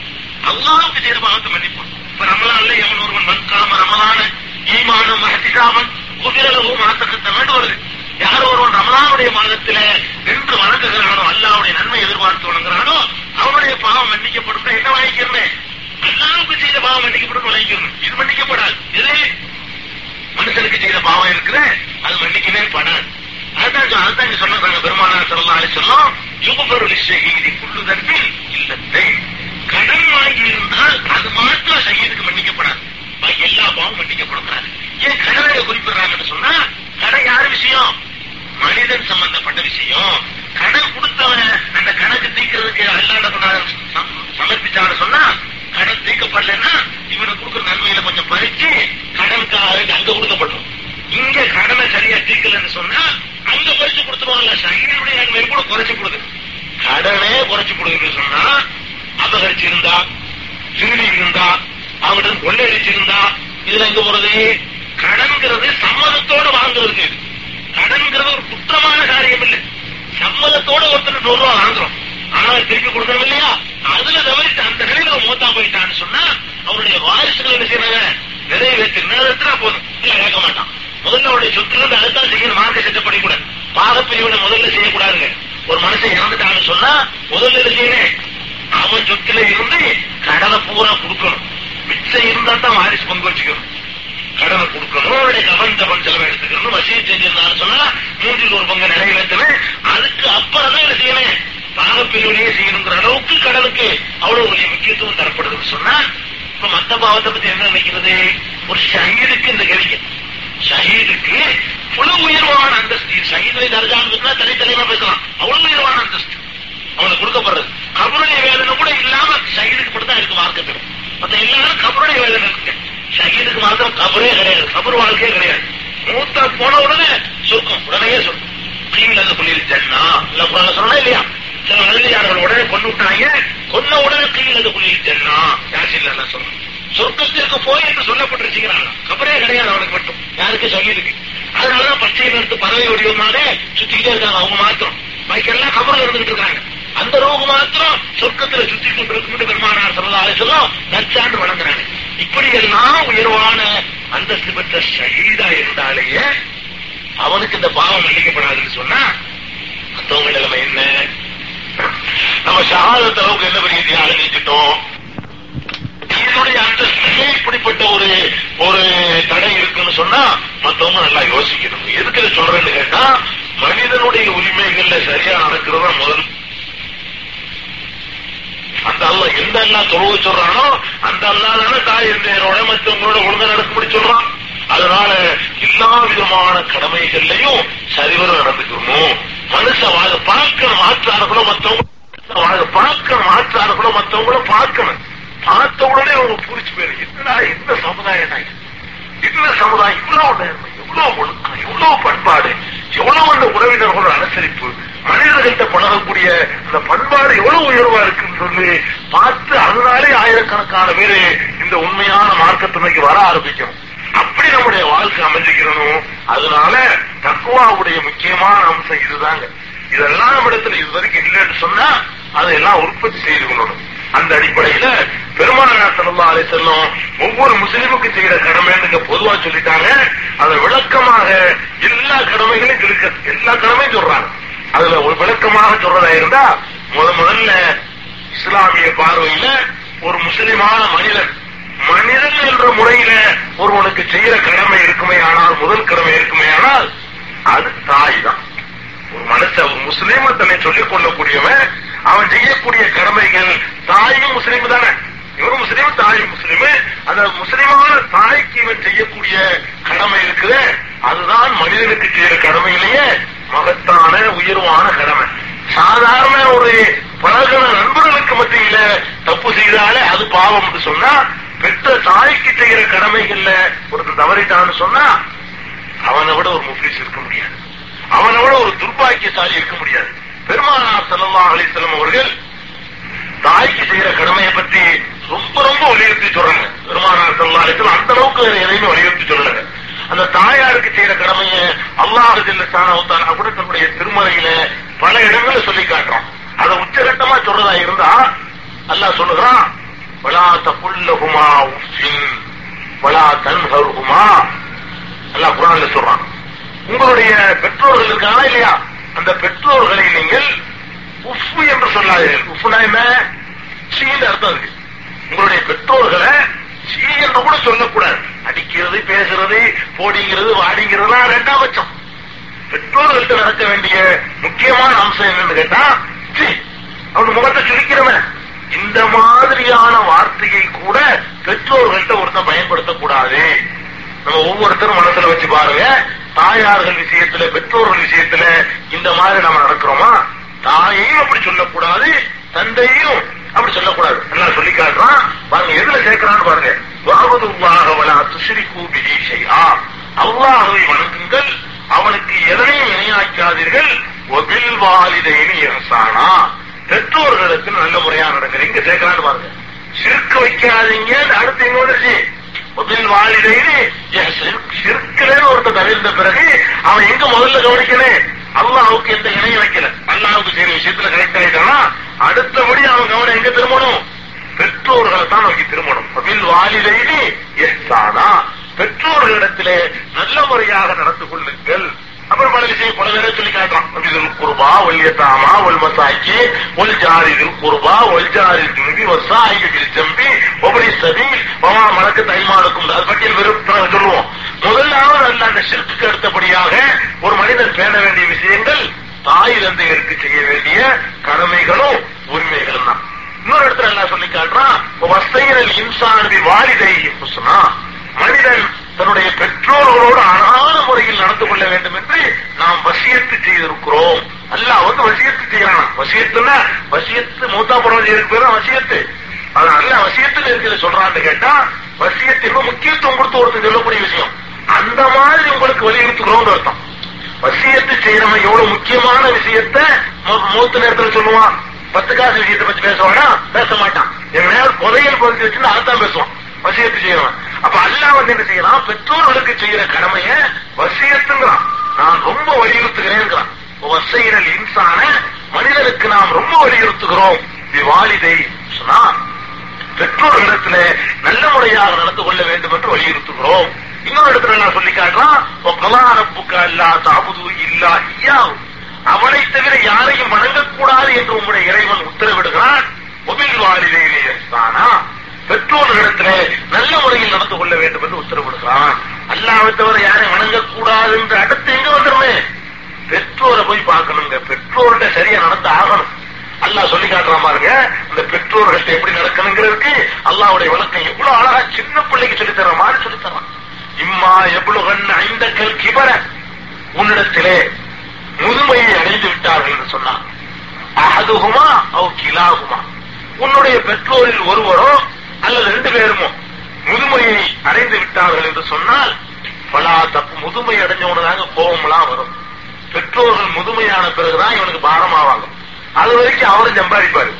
பெற்றோர் சம்பாதிக்கும் போது இவனுக்கு அது பாரமா தெரியாது.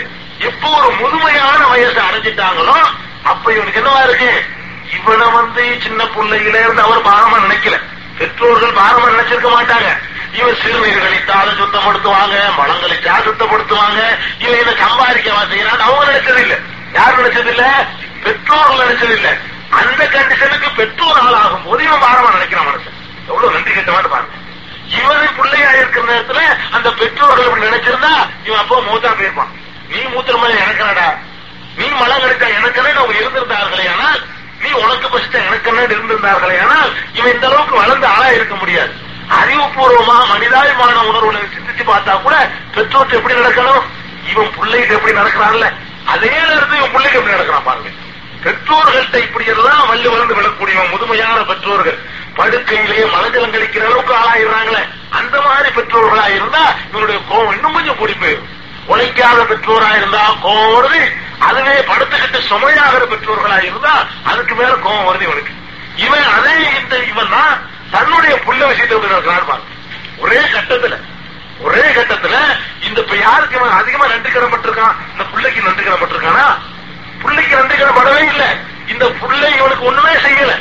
கை குழந்தையா இருக்குன்னு வைங்க, இந்த குழந்தை மீது எவ்வளவு பாசத்தை பொழிகிறான். இந்த குழந்தைக்கு ஈ கடிக்க கூடாது, எறும்பு கடிக்க கூடாது, இந்த குழந்தை மேல ஒரு சின்ன அசுத்தம் இருக்க கூடாது, கருவுறா குளிப்பாட்டான் என்னென்னமோ செய்யறான். இந்த குழந்தை இவனுக்கு என்ன செஞ்சு ஒண்ணுமே செய்யலைங்க. இவ்வளவு இவனுக்கு செஞ்சிருக்கிற பெற்றோர்கள் பக்கத்து ரூம்ல இருக்கிறாங்க. இவ்வளவு பாரமா நினைக்கிறான். நன்றி கட்டவன் அல்ல சொல்லி காட்டுறான். இம்மா யப்லுகன் இந்தக்கல் கிபர, உன்னிடத்திலே முதுமையான வயதை அடைந்து விட்டார்கள் என்று சொன்னால் அஹதுஹுமா அவ் கிலாஹுமா, ரெண்டு பேர்ல ஒருத்தரோ அல்லது ரெண்டு பேருமோ, ரெண்டு பேர்ல ஒருத்தர் இருப்பாங்க அல்லது ஒரு முதல் இருப்பாங்க அல்லது ரெண்டு பேருமோ அடைந்து விட்டார்களே, ஆனால் அந்த கட்டத்துல கூட பலா தப்புல்லகுமா என்று சொல்லுவாங்க. அந்த கட்டத்துல கூட எந்த கட்டத்துல உடனே அப்படி அவங்க சொல்லவில்லை. நீ மலஜலம் கழிச்சிருக்கும் உடனே அவங்க சீர்ந்து சொன்னதில்லை. தன்னுடைய கையால உன்னை சுத்தப்படுத்தினாங்க. நீ மலஜலம் கழிச்சு கிடக்கும் போது தன்னுடைய கையினால உன்னை சுத்தப்படுத்தினாங்க. அவங்க முடிச்சுக்கிட்டு வந்து நீ தூங்குறத பார்த்து ரசிச்சுக்கிட்டு இருந்தாங்க. நீ என்ன செய்யற, இன்னைக்கு வளர்த்து ஆளாக்கி உன் கையை கொண்டே நிக்க முடியும்னு தெரிஞ்சவன பெற்றோர்கள்லாம் இப்ப தேவையில்லைன்னு இருக்கு. இவர் தன்னுடைய கையை கொண்டு நின்றுவாரே இல்லையா? அப்ப சீங்கிறது குறைஞ்ச வார்த்தை, இதை தாண்டி போகுது. சொல்லக்கூடியவர்கள் இந்த சீங்கிற வார்த்தையை சொல்லக்கூடாது இருக்கும் போது பெற்றோர்களை அடிக்கக்கூடியவர்கள் இருக்காங்க.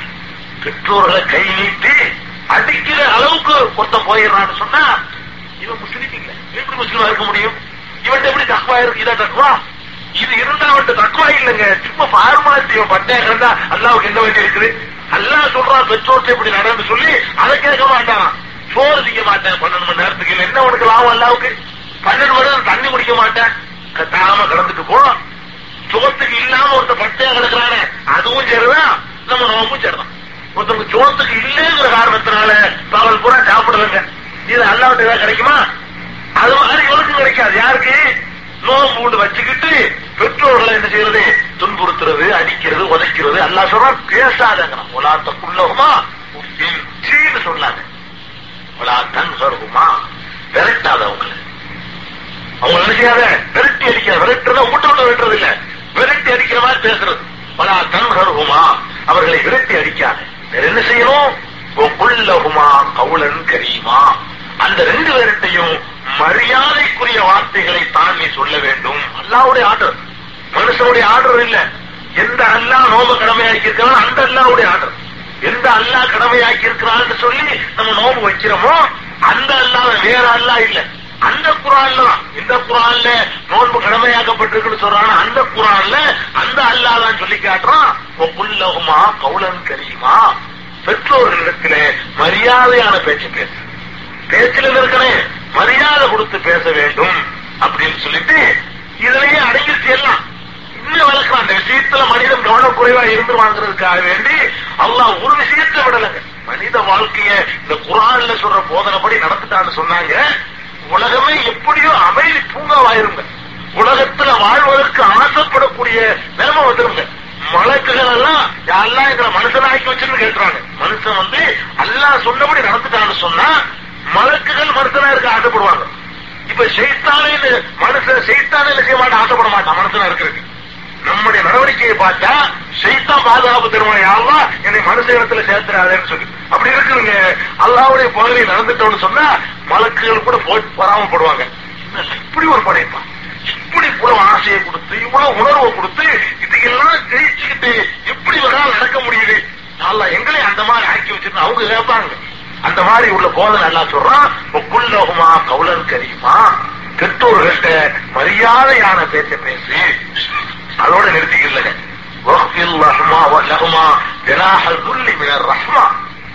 ரொம்ப இரக்கத்தோட, ரொம்ப ஒரு அருளோட அவர்களுக்காக வேண்டி பணிவு என்ற சிறகை நீ விரித்து விடு.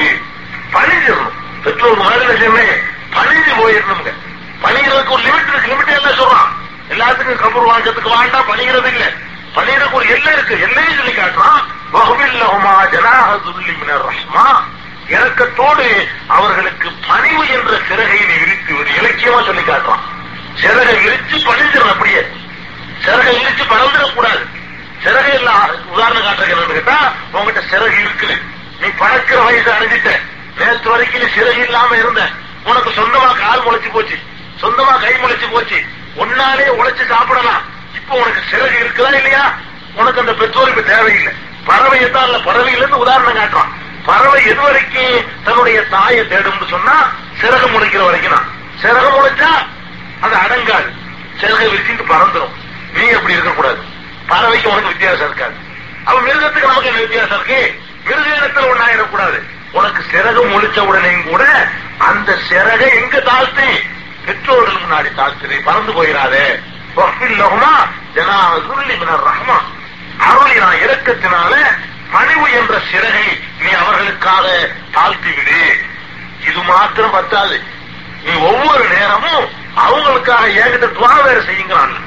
ஒக்குள், நீ சொல்லு, என்னை நோக்கி சொல்லு. அல்லாஹ் சொல்றான், ரப்பிர்ஹம்ஹுமா, இறைவா என் பெற்றோருக்கு நீ கிருபை செய்.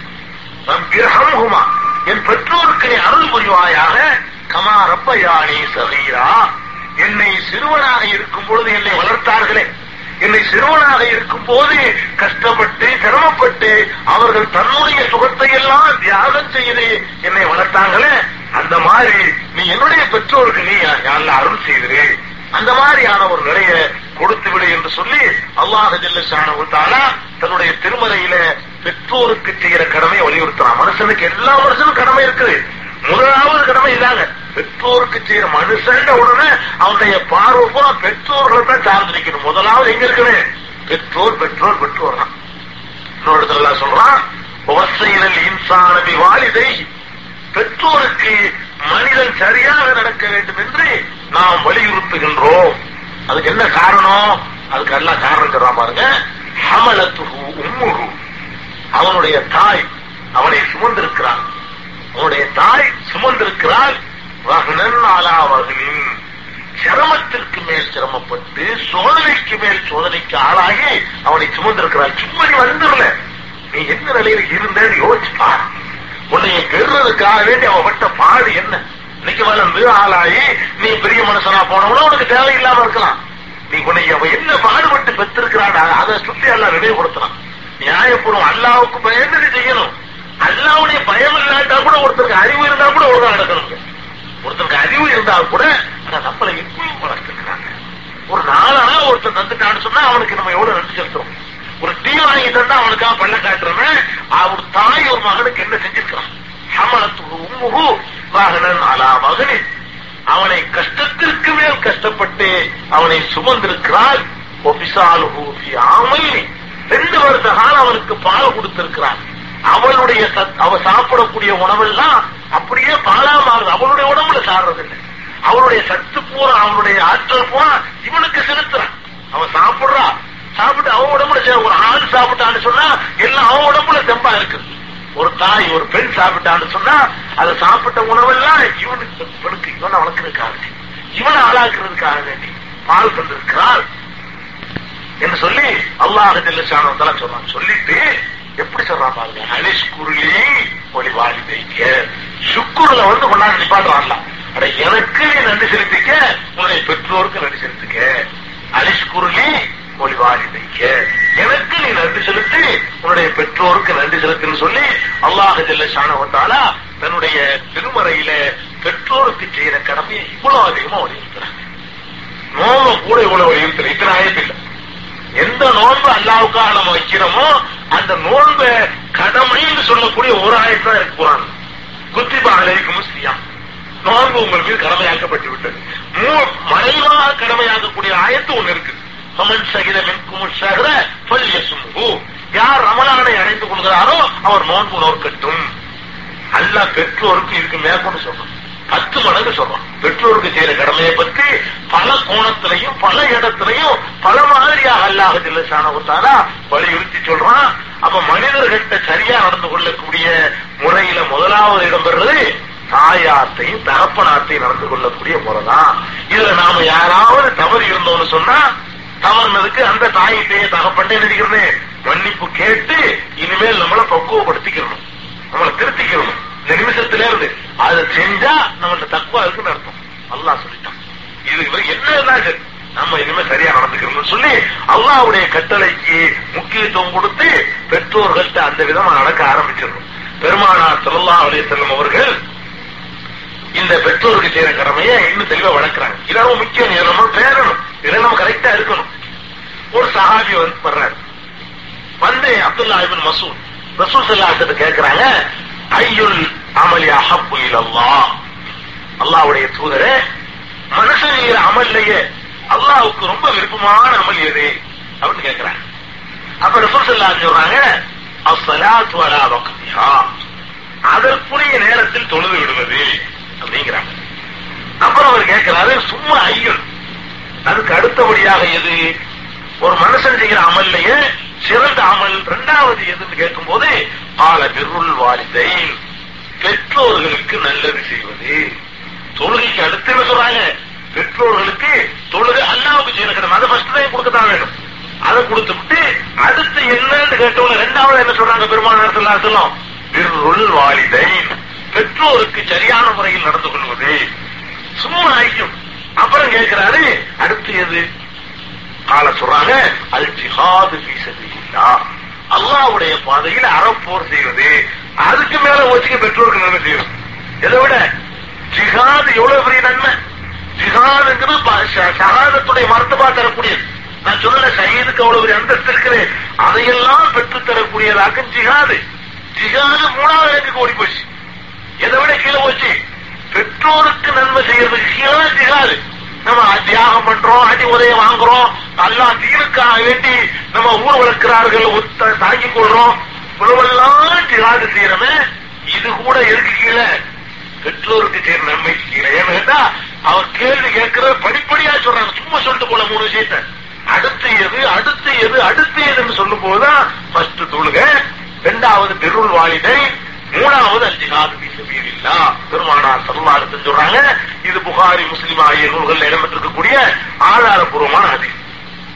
இன்னொரு இடத்துல சொல்றாங்க, ஒரு மனுஷன் பெற்றோருக்கு எவ்வளவுதான் அடங்கி எவ்வளவுதான் அப்படியே கட்டுப்பட்டு நடந்தா கூட அவங்க செஞ்சிருக்கிற அவங்களுக்கு செய்ய வேண்டிய நன்றி கடனுக்கு முழுமையா நன்றி கடன் செலுத்த முடியாதுங்கிறாங்க.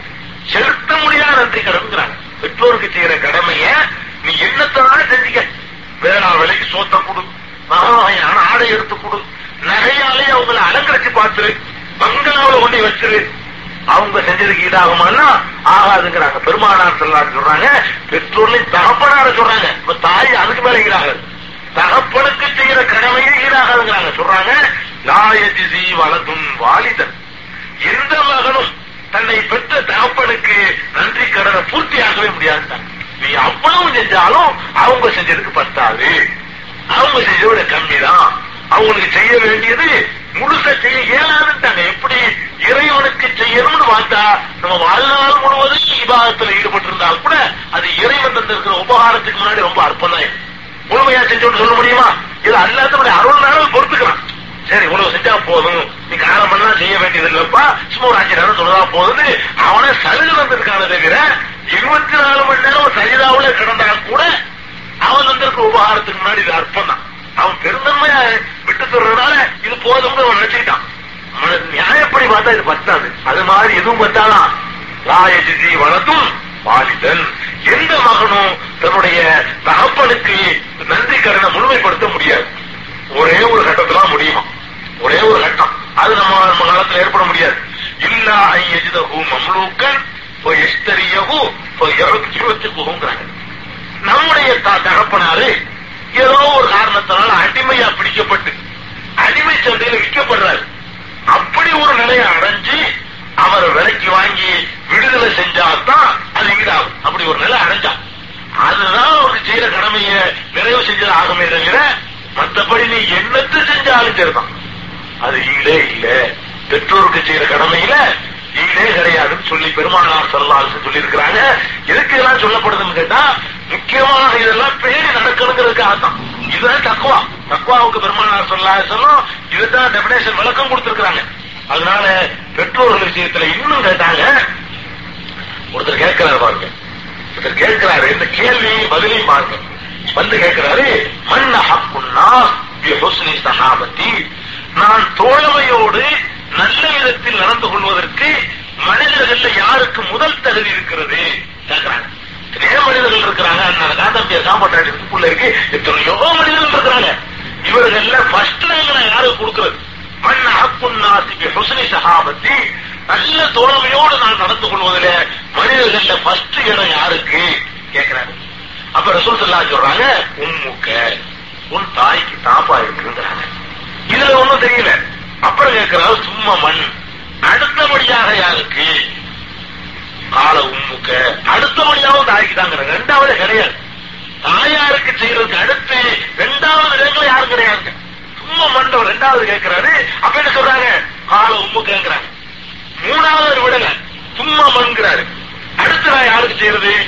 கால உம்முக்க. மூணாவது தாய்க்கு தான் செய்யணும். அதாவது அதுக்கு அடுத்து சொல்றதுக்கு இல்லைங்கிறாங்க.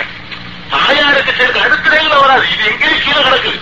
தாயாருக்கு செய்யறதுக்கு மற்றவருக்கு செய்யற கடமைக்கு பதில் நம்ம விட்டு பார்த்தா இது எங்க கிடக்கு? நாளைக்கு ரெண்டாவது மூணாவது கிடையாது. அதான் கேட்கும் போதுதான் உம்மு கேட்கிறாங்க. நாலாவது அவர் கேட்கிறாரு, கால அபூக்குங்கிறாங்க. யாரு? தகப்பனா இருக்குங்கிறாங்க. 3 பேரும் கேட்கிறாரு, மனிதர்களே நான் செய்யக்கூடிய கடமையில முதல் தகுதி யாருக்கு இருக்குன்னு என்ன சொன்னாங்க? உன் தாயா இருக்குண்டாங்க. அடுத்து நான் யாருக்கு செய்யணும்? அதுவும் தாயாருக்கு தான் செய்யணும். அடுத்து யாருக்கு செய்யணும்? அதுவும் தாயாருக்கு தான். அடுத்து யாருக்கு செய்யணும்? அவர் விடாப்படியா கேட்டவுடனே அபு கேட்கிறாங்க. அப்ப தாய்க்கு செய்ய வேண்டிய கடமையை இதை விட வேற வார்த்தையில பண்ணிக்கலாம். இதை விட வலியுறுத்தி வேணுமா? நம்ம கூட ஒரு வலியுறுத்தி தெரியாது, யாருக்கும் தெரியாது. அல்லாஹ்வுடைய ரசூல் எவ்வளவு அழகா வலியுறுத்துறாங்க. ரெண்டாவதே கிடையாது. தாய்க்கு செய்யற கடமைக்கு ரெண்டாவது அந்தஸ்தே கிடையாது. ஏன்னா அந்த தாய் அவ்வளவு கஷ்டப்பட்டு நம்மளை வளர்த்திருக்கிறா, சுமந்திருக்கிறா, அவ்வளவு படாத பாடுபட்டு இருக்கிறா. நம்ம வளர்ந்துருக்காக வேண்டி தகப்பனாவது கூட அவ்வளவு செஞ்சிருக்க மாட்டான். ஒப்பிட்டு பார்த்தா இவன் காவாசி தான் வச்சுக்கிறான். அதனாலதான் 4வது இடங்களை தள்ளிவிட்டாங்க ரசூல் ஸல்லல்லாஹு அலைஹி வஸல்லம். தாயார முதல்ல வச்சுக்கிட்டு அடுத்து தகப்பனார் தான். அடுத்து நான் சொல்லக்கூடாது. மற்ற மனிதர்களுக்கு செய்யறத விட யாரு வந்துருவா? தகப்பனார் வந்துருவாரு தான். ஆனா தாயாருக்கு அடுத்துன்னு சொல்ல முடியுமா? முடியாது. தாய்க்கு அவ்வளவு கடன்பட்டிருக்கான் ஒரு மனுஷன். தகப்ப சுமக்கலையே, தகப்ப 10 மாசம் ஆனா சும்மா தகப்ப சுமக்கல, தகப்ப பிரசவிக்கல, தகப்ப பால் தரல, தகப்ப நம்ம தூங்கும் போதெல்லாம் முடிச்சுக்கிட்டு தன்னுடைய தூக்கத்தை யாரும் செஞ்சது இல்லை. அதெல்லாம் வச்சு பார்க்கும் போது தாயுடைய அந்தஸ்தை அடையவே முடியாத மனிதர்கள். அப்ப இந்த அளவுக்கு இஸ்லாத்துல வலியுறுத்தப்படக்கூடிய ஒரு விஷயத்தை நம்ம சரியா செய்யறோமா? செஞ்சு இருக்கிறோமா? எவ்வளவு நேரத்துல தாய்க்கு செய்யற கடமையை மீறிடுறோம்.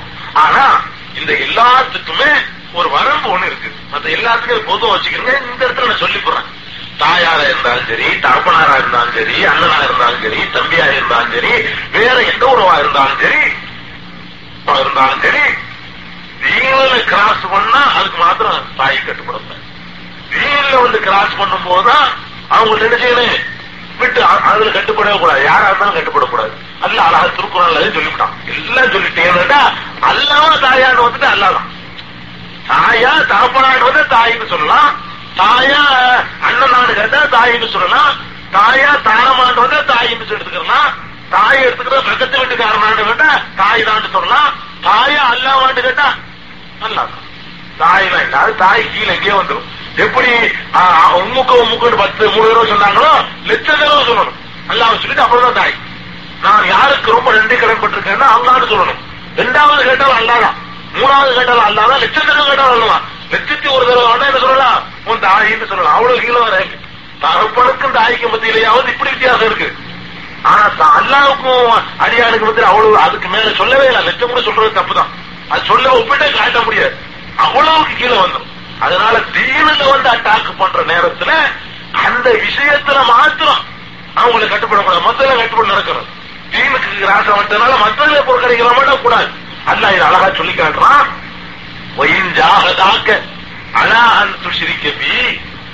எனக்கு சமமாக இணையாக யாரையாவது ஆக்கும்படி உன் பெற்றோர்கள் வற்புறுத்தினால் குர்ஆன் அல்லாஹ் சொல்லி காட்டுறான்,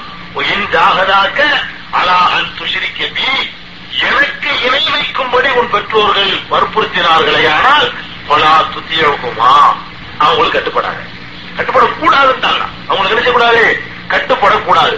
கட்டுப்படக்கூடாதுன்றவுடனே அவங்க நினைச்சு கட்டுன்னு அர்த்தமா சிறுக்கு வைக்க சொல்றாங்க, இறை கட்டளையை மீற சொல்றாங்க. மீற சொன்ன காரணத்தினால அவங்களுக்கு செய்யற கடமையை நம்ம தவறிடக்கூடாது. அந்த விஷயத்துல கட்டுப்படக்கூடாதுங்க. மற்ற விஷயத்திலாம் கரெக்டா நடக்கணும். சாஹிபுகுமா துன்யா மாரூஃபா, துன்யாவுடைய விஷயங்கள்ல நீ அழகான முறையில கொண்டு தோழம் வச்சுக்கணும்.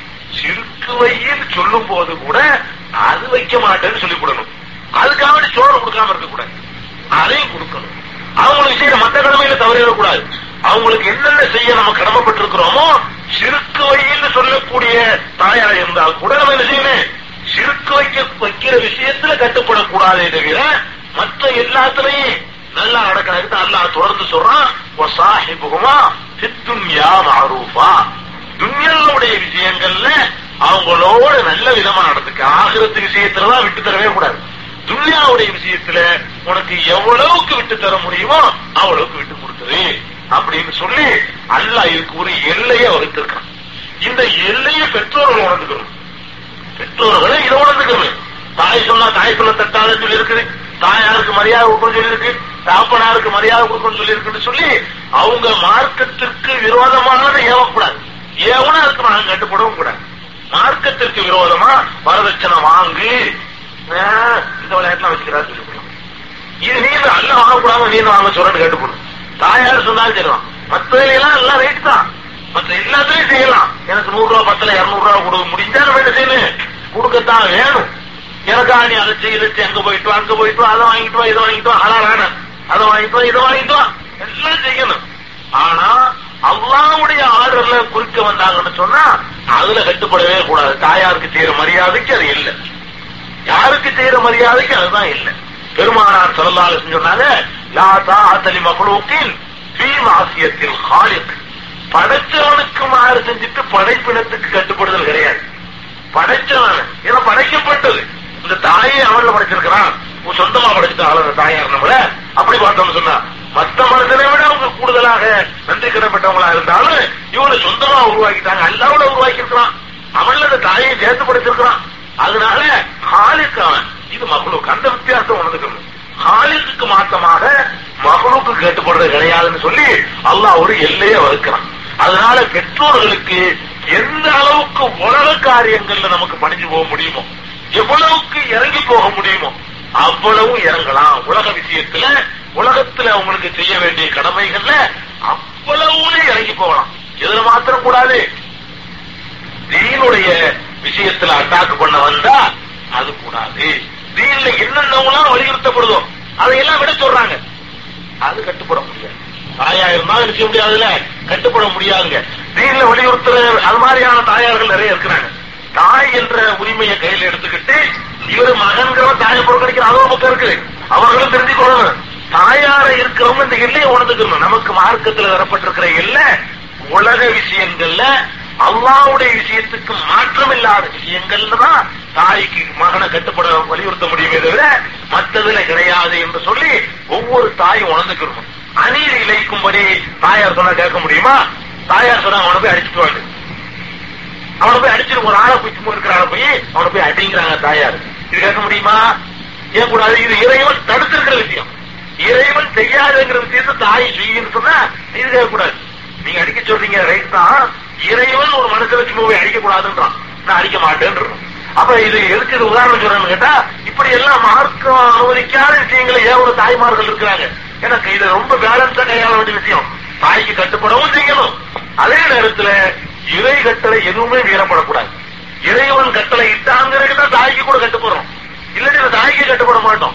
அப்ப தாய்க்கு கட்டுப்படுற விஷயத்துல இறைவனுக்காக பயந்து கொண்டு நம்ம செய்யற மாதிரியே பெற்றோர்கள் இதை ஜாக்கிரதையா கையாளணும். அவங்க எல்லாம் மறுத்திருக்கிற விஷயத்துல எந்த ஆர்டரும் போடக்கூடாது, போட்டாலும் ஒரு மகன் நினைக்கக்கூடாது, மகனோ மகளோ கட்டுப்பட்டு நடக்கிறதுக்கு அவங்களுக்கு எந்த கடமையும் கிடையாது. கடமை கிடையாதுன்னு மட்டுமல்ல அதை புறக்கணிக்கவும் செய்யணும். அந்த கட்டளை செய்யணும், வீரனு இவன் அடி அவனை ஓத, நல்ல ஒரு சாலை ஆன ஒரு பொம்பளையா இருக்கா மனைவி, மகனுடைய மனைவி ஒரு தலாக்கு ஒடுங்குறாங்க, சாலியா ஒழுங்கா நடக்கும் செய்ய அல்ல அனுமதிக்கிறானா? அல்ல மனைவி கிட்ட கடமையை கொடுத்துக்கானா இல்லையா? இதுல கட்டுப்படக்கூடாது, இதுல கட்டுப்பட அல்லாவுக்கு செய்யற அழிவு. அல்லா என்ன செய்யறான்? மனைவியோட நல்லா நடந்துக்கிறீங்கன்னா உங்களுக்கு செய்யற கடமை என்னோ அதை சொல்லுங்க, நான் கரெக்டா செய்யறேன், அதெல்லாம் நான் குறைய செய்ய மாட்டேன். இன்னொரு நாள் அவனை அடி இவனை போத அவனை தலாக்குடி இவளை தலாக்குடி இதெல்லாம் உங்க விஷயத்துல தலையிடாது. இது அல்லா எனக்கு நடந்துக்கிறதுக்கு வேற ஒரு வழியை சொல்லித்தர்றான், அதன்படிதான் நான் நடப்பேன். அதுதான் எல்லா விஷயத்திலும் வந்துருங்க. எந்தெந்த விஷயங்கள்ல இறைவனுடைய ஆர்டர் தெளிவா இருக்கிறோ அதுல குறிக்கிறதுக்கு தாய்க்கு ரைட்டு கிடையாது, வேற யாருக்கும் ரைட்டு கிடையாது மனிதர்களே. அதனால பெற்றோர்களுக்கு முழுக்க முழுக்க நீங்க கட்டுப்படுங்க. அப்படியே நான் சொல்றேன், அப்படியே அவங்க தப்புக்கு வலியுறுத்தினாலும் கூட அந்த நேரத்திலையும் அணுகுமுறை கரெக்டா இருக்கணும். உங்கள்கிட்ட சிறுக்கு வைக்க சொன்னாலும் போனியும் சொல்லலாமா? அது சொல்லக்கூடாது. சிறுக்கு வைக்க மாட்டேன்னு நீ வேணுமே தவிர அதுலயும் நம்முடைய மரியாதையை விட்டுறக்கூடாது. இறை கட்டளைக்கு மாற மாட்டேங்கிறது தான் தெளிவா சொல்லணும். சிற்கே வைக்க சொல்றாங்க, தப்பே செய்ய சொல்றாங்கிறதுக்காக வேண்டி தாயார அந்த கோபத்தை இதுல காட்டக்கூடாது, இறைவன் காட்டக்கூடாதுன்னு தான். சிற்கை நீங்க கோவிக்கலாம், தாயை நீங்க கோவிக்க கூடாது. சிற்குங்கிற செயலைத்தான் நீங்க கோவிக்கணும்.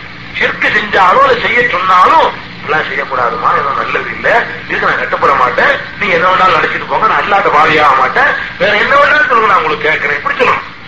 தப்ப சொன்னாங்கன்னா மார்க்கத்துக்கு விரோதமான பல விஷயங்களை அவங்க சொல்றாங்கன்னு வைங்க, அவங்களே பல விஷயங்கள் அநியாயமா நடக்கிறாங்க, பல விஷயங்கள் அநியாயத்தை தூண்டுறாங்க.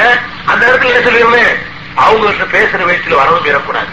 அந்த கரீமான கவுல் புல்லகமா கவுலன் கரீமா, அந்த மரியாதையான சொல்ல தவறவே கூடாது. இந்த விஷயத்துல நம்ம பெற்றோர்கள்ட்ட பேணி நடந்துகிட்டோம்னு சொன்னா நம்மிடத்துல தக்வாவுடைய ஒரு பகுதி இருக்குன்னு அர்த்தம். தக்வாவில் ஒரு பகுதி இருக்குது, தக்வா நம்மகிட்ட வந்துருச்சு, அது தக்வா ஆகுனான்னு சொன்னாங்களா இல்லையா? அப்ப அல்லக்கும் தத்தக்கூன்னு சொல்லி அல்லாஹ் சொல்லக்கூடிய அந்த தக்வாவை நம்ம அடைந்தவர்கள் ஆகும்.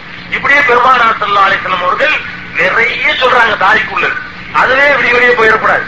தாயாருக்கு சொல்றதை புரிஞ்சுக்கிறதுக்கு இந்த ஒரு இல்லையே போதும், அந்த ஒரு ஹதீஸ் போதும். யாருக்கு நான் அதிகமாக கடன்பட்டவன் கேட்டாங்களே இல்லையா? 3 தடவை சொன்னாங்களே, அதுல எல்லாம் அடங்கி போச்சு. தாயாருக்கு அவ்வளவு விதமான கடமை இருக்குது அண்ணன் சொன்னாங்க பெருமானார் ஸல்லல்லாஹு அலைஹி வஸல்லம். தாயின் காலடியில சொர்க்கம் இருக்குன்னு சொல்லியிருக்கிறாங்க, அது ஒரு ஹதீஸ் இல்லைன்னா சரியான ஹதீஸ் இருக்கு. தாயின் காலடியில சொர்க்கம் இருக்குன்னா என்ன அர்த்தம்? தாயாருக்கு செய்யற கடமையே ஒருத்தன் சரிவர செஞ்சுட்டான்னு சொன்னா இறைவனுக்கு செய்யற கடமையை செஞ்சுட்டு, முதல்ல இறைவன் கடமை, அதுக்கு அடுத்து தாயாருக்கு செய்யற கடமையை சரிவர செஞ்சுட்டான்னு சொன்னா அவனுக்கு சொர்க்கம் கிடைக்கும். தாய்க்கு செய்யற கடமையில தவறிட்டான்னு சொன்னா அவன் சொர்க்கத்திற்கு செல்ல முடியாது. ஒரு தடவை 3 தடவை பத்துவம் கூட செய்யறாங்கிறது சொல்லாக்கணும். ரஹிமான் ரஹிமான் சும்மா ரஹிமான் போட்டாங்க, மண் அதிரக்கு அபவைக்கு இருந்தல் கிபரி ஆதகுமா அவ கிலாகுமா பலம் எது குளிர் சென்னா. ரொம்ப அழகான இதான் எச்சரிக்கைங்க. இது ஒண்ணு ஒரு அளவுகோல் போதும், இந்த ஒரு ஹதீஸை புரிஞ்சுக்கிட்டா போதும். ஒருவன் தன்னுடைய தாய் தந்தையர்களை 2 பேரையுமோ ஒரு ஆளையோ ஹயாத்தோடு அவங்களை பெற்றுக்கொண்டு அவர்களுக்கு பணிவிடை செய்து அவன் சொர்க்கத்திற்கு போகலன்னு சொன்னா அவன் நாசமா போயிட்டான். நல்ல வாய்ப்பு சொர்க்கத்துக்கு போறதுக்கு ஒரு அழகான வாய்ப்பு அவன்கிட்ட கொடுத்திருந்து இதை பேடி நடக்காம அவன் நரகத்துக்கு போயிட்டான்னு சொன்னா, சொர்க்கத்தை அடைய முடியலன்னு சொன்னா அவன் நட்டவாளி ஆயிட்டான். அவன் ஒரு மூக்கில் மண் வெளியேற்றுமாக சொல்றது அரபில வார்த்தை, அது நாசமா போறதுன்னு அர்த்தம். அவன் நாசமா போய்விட்டான், அவன் பெருநட்டவாளியாக ஆகிவிட்டான்னு சொல்லி பெருமானார் ஸல்லல்லாஹு அலைஹி வஸல்லம் அவர்கள் அடையாளம் காட்டுறாங்க.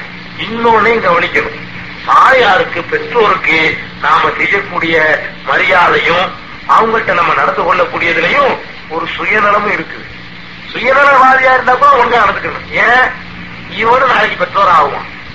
இவன் எப்படி இன்னைக்கு பிள்ளையா இருக்கிறான் ஒரு தாய்க்கு, இவனு நாளைக்கு பெற்றோர் ஆகத்தானே போறான். இவனுக்கு நாளைக்கு பிள்ளை இருக்கா இல்லையா, இவனு அந்த முதுமை அடையத்தானே போறான். இவன் அந்த அளவுக்கு நடந்துட்டு வந்தா இதுவே சமுதாயத்துல தொடர்ந்தா நாளைக்கு இவனுக்கு அது கிடைக்கும். சுயநலத்தின் அடிப்படையில் வச்சு பார்த்தா கூட உலகத்துல மறுமையில சொர்க்கமும் கிடைக்குதுங்க. இதனால உலகத்துல கிடைக்கிற நன்மையை பாருங்க. நம்ம பெற்றோர்கள்ட்ட சரியான ஒரு நடந்துட்டு வந்தோம்னு சொன்னா நம்ம புள்ள நம்மளை பார்க்கும். நம்ம புள்ள நம்ம சின்ன சின்ன பிள்ளையா இருக்கிற அந்த குழந்தை நம்மளை பார்க்கும். ஓஹோ, தகப்பன்னா உணவு மரியாதை கொடுக்கணுமோ, தாயாருன்னா உணவு மரியாதை கொடுக்கணுமோன்னு அது என்ன செய்யும், தாய் இருந்தயத்தை அந்த மரியாதையை சின்னதிலே வளர்த்துக்கணும்.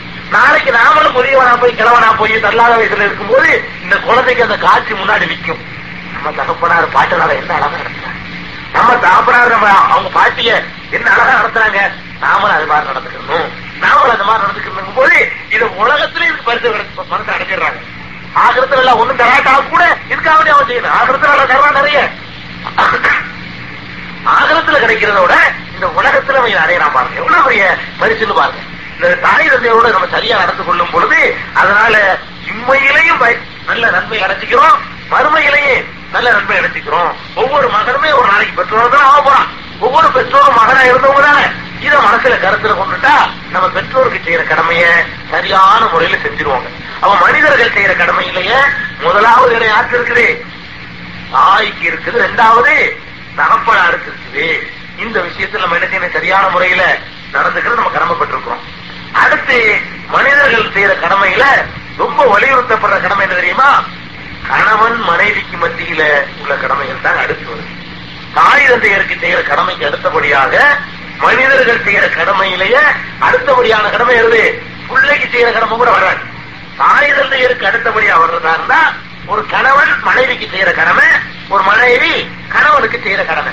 இந்த கடமைகளும் நம்ம முஸ்லீம்களால் ரொம்ப மீறப்படுது. இதெல்லாம் மார்க்கத்துல இல்லாத நடத்திக்கிட்டு இருக்கிறாங்க. இதெல்லாம் மார்க்கத்துக்கு சம்பந்தம் இல்லாத நடத்திக்கிட்டு மனைவிட்டையும் கணவனுக்கு சரியா நடக்க தெரியல, கணவனுக்கு மனைவிட்டு சரியா நடக்க தெரியலங்க. அந்த மாதிரியான கடமைகளை பெருமானார் ஸல்லல்லாஹு அலைஹி வஸல்லம் அவர்கள் ரொம்ப வலியுறுத்திருக்கிறாங்க. மனைவிக்கு செய்யற கடமை, கணவனுக்கு செய்யற கடமை. அது கேட்கிறாங்க ஒரு சஹாபி பெருமானார் ஸல்லல்லாஹு அலைஹி வஸல்லம், யா ரசூலல்லாஹ், ஒரு கணவன் தன் மனைவிக்கு செய்யற கடமை என்ன, ஒரு கணவன் தன் மனைவிக்கு செய்யற கடமை என்ன அப்படின்னு கேட்கும்போது பெருமானார் ஸல்லல்லாஹு அலைஹி வஸல்லம் சொன்னாங்க, அன் துத்இமஹா இதா தஅம்த, நீ உண்ணும் போது அவளுக்கு நீ என்ன செய்யணும், உணவு கொடுக்கணும். நீ உண்ணும் போது அவளுக்கு நீ உணவு கொடுக்கணும். இது அல்லாஹ் அல்லாஹ்வுடைய ரசூல் நம்ம கடமை ஆக்குறாங்க. இந்த கடமையை தவறு போய் தாய்களா கேட்கக்கூடாது. என்னோட தெரிஞ்சுக்கணும், மனைவிக்கு கவனிக்க வேண்டிய பொறுப்பு நமக்கு அல்லாஹ்வுடைய ரசூலால கொடுக்கப்படுது. நீ அவளுக்கு சோறு கொடுக்காத, இது கேட்கக்கூடாது. ஏன், அல்லாஹ்வுடைய ரசூல் கொடுக்குறாங்க, தாயார் கொடுக்காதேங்கிறாங்க. நீங்க தலையிடக்கூடாது, உங்களுக்கு சோறு வேணும்னு கேளுங்க, அவளுக்கு கொடுக்காதேன்னு சொன்னாங்க. அதை நம்ம கேட்கணும். அந்த சுத்துறைமாக ரொம்ப பேரழுத்தா நடக்கணுங்க. புரிஞ்சிக்கலாம் அவ்வளவுதான். தாயார் சொன்னாங்க, இப்படி போனாலும் ஆபத்து, அப்படி போனாலும் ஆபத்துங்க. ரொம்ப ஒரு பேலன்ஸா போக வேண்டிய விஷயம். அவர் போன உலகம் நல்லா இருக்கும். நல்லா பெருமாள் சொல்றாங்க, அந்த சுத்துறைமாக இதா சாய்ந்த, நீ உண்ணும் போது அவளுக்கு நீ என்ன செய்யணும், உணவு கொடுக்கணும். நீ மாத்திரம் நல்லா தின்னுட்டு அவளை மாத்திரம் பட்டினியா போட்டக்கூடாது. அல்ல, உனக்கு மாத்திரம் வகையான உணவு, அவளுக்கு மாத்திரம் மோசமான உணவு. இந்த கடமைய எத்தனை கணவர்கள் சரியா செய்யறதுங்க. எதிர கை வச்சு சொல்லுங்க, சாப்பிடுறமே தவிர அவங்க நமக்கு பிண்டிதான் சாப்பிடுறாங்க. அல்லாஹ்வுடைய ரசூல் சொல்றாங்க, நீ சாப்பிடும் போது அவளுக்கு சாப்பிட கொடுக்கணுங்கிறாங்க. அந்த சுத்திரமகா இதா தழித்த, நீ உண்ணும் போது அவளுக்கு உணவு கொடுக்கணும். மார்க்கத்துல சேர்ந்து உண்ணணுங்க.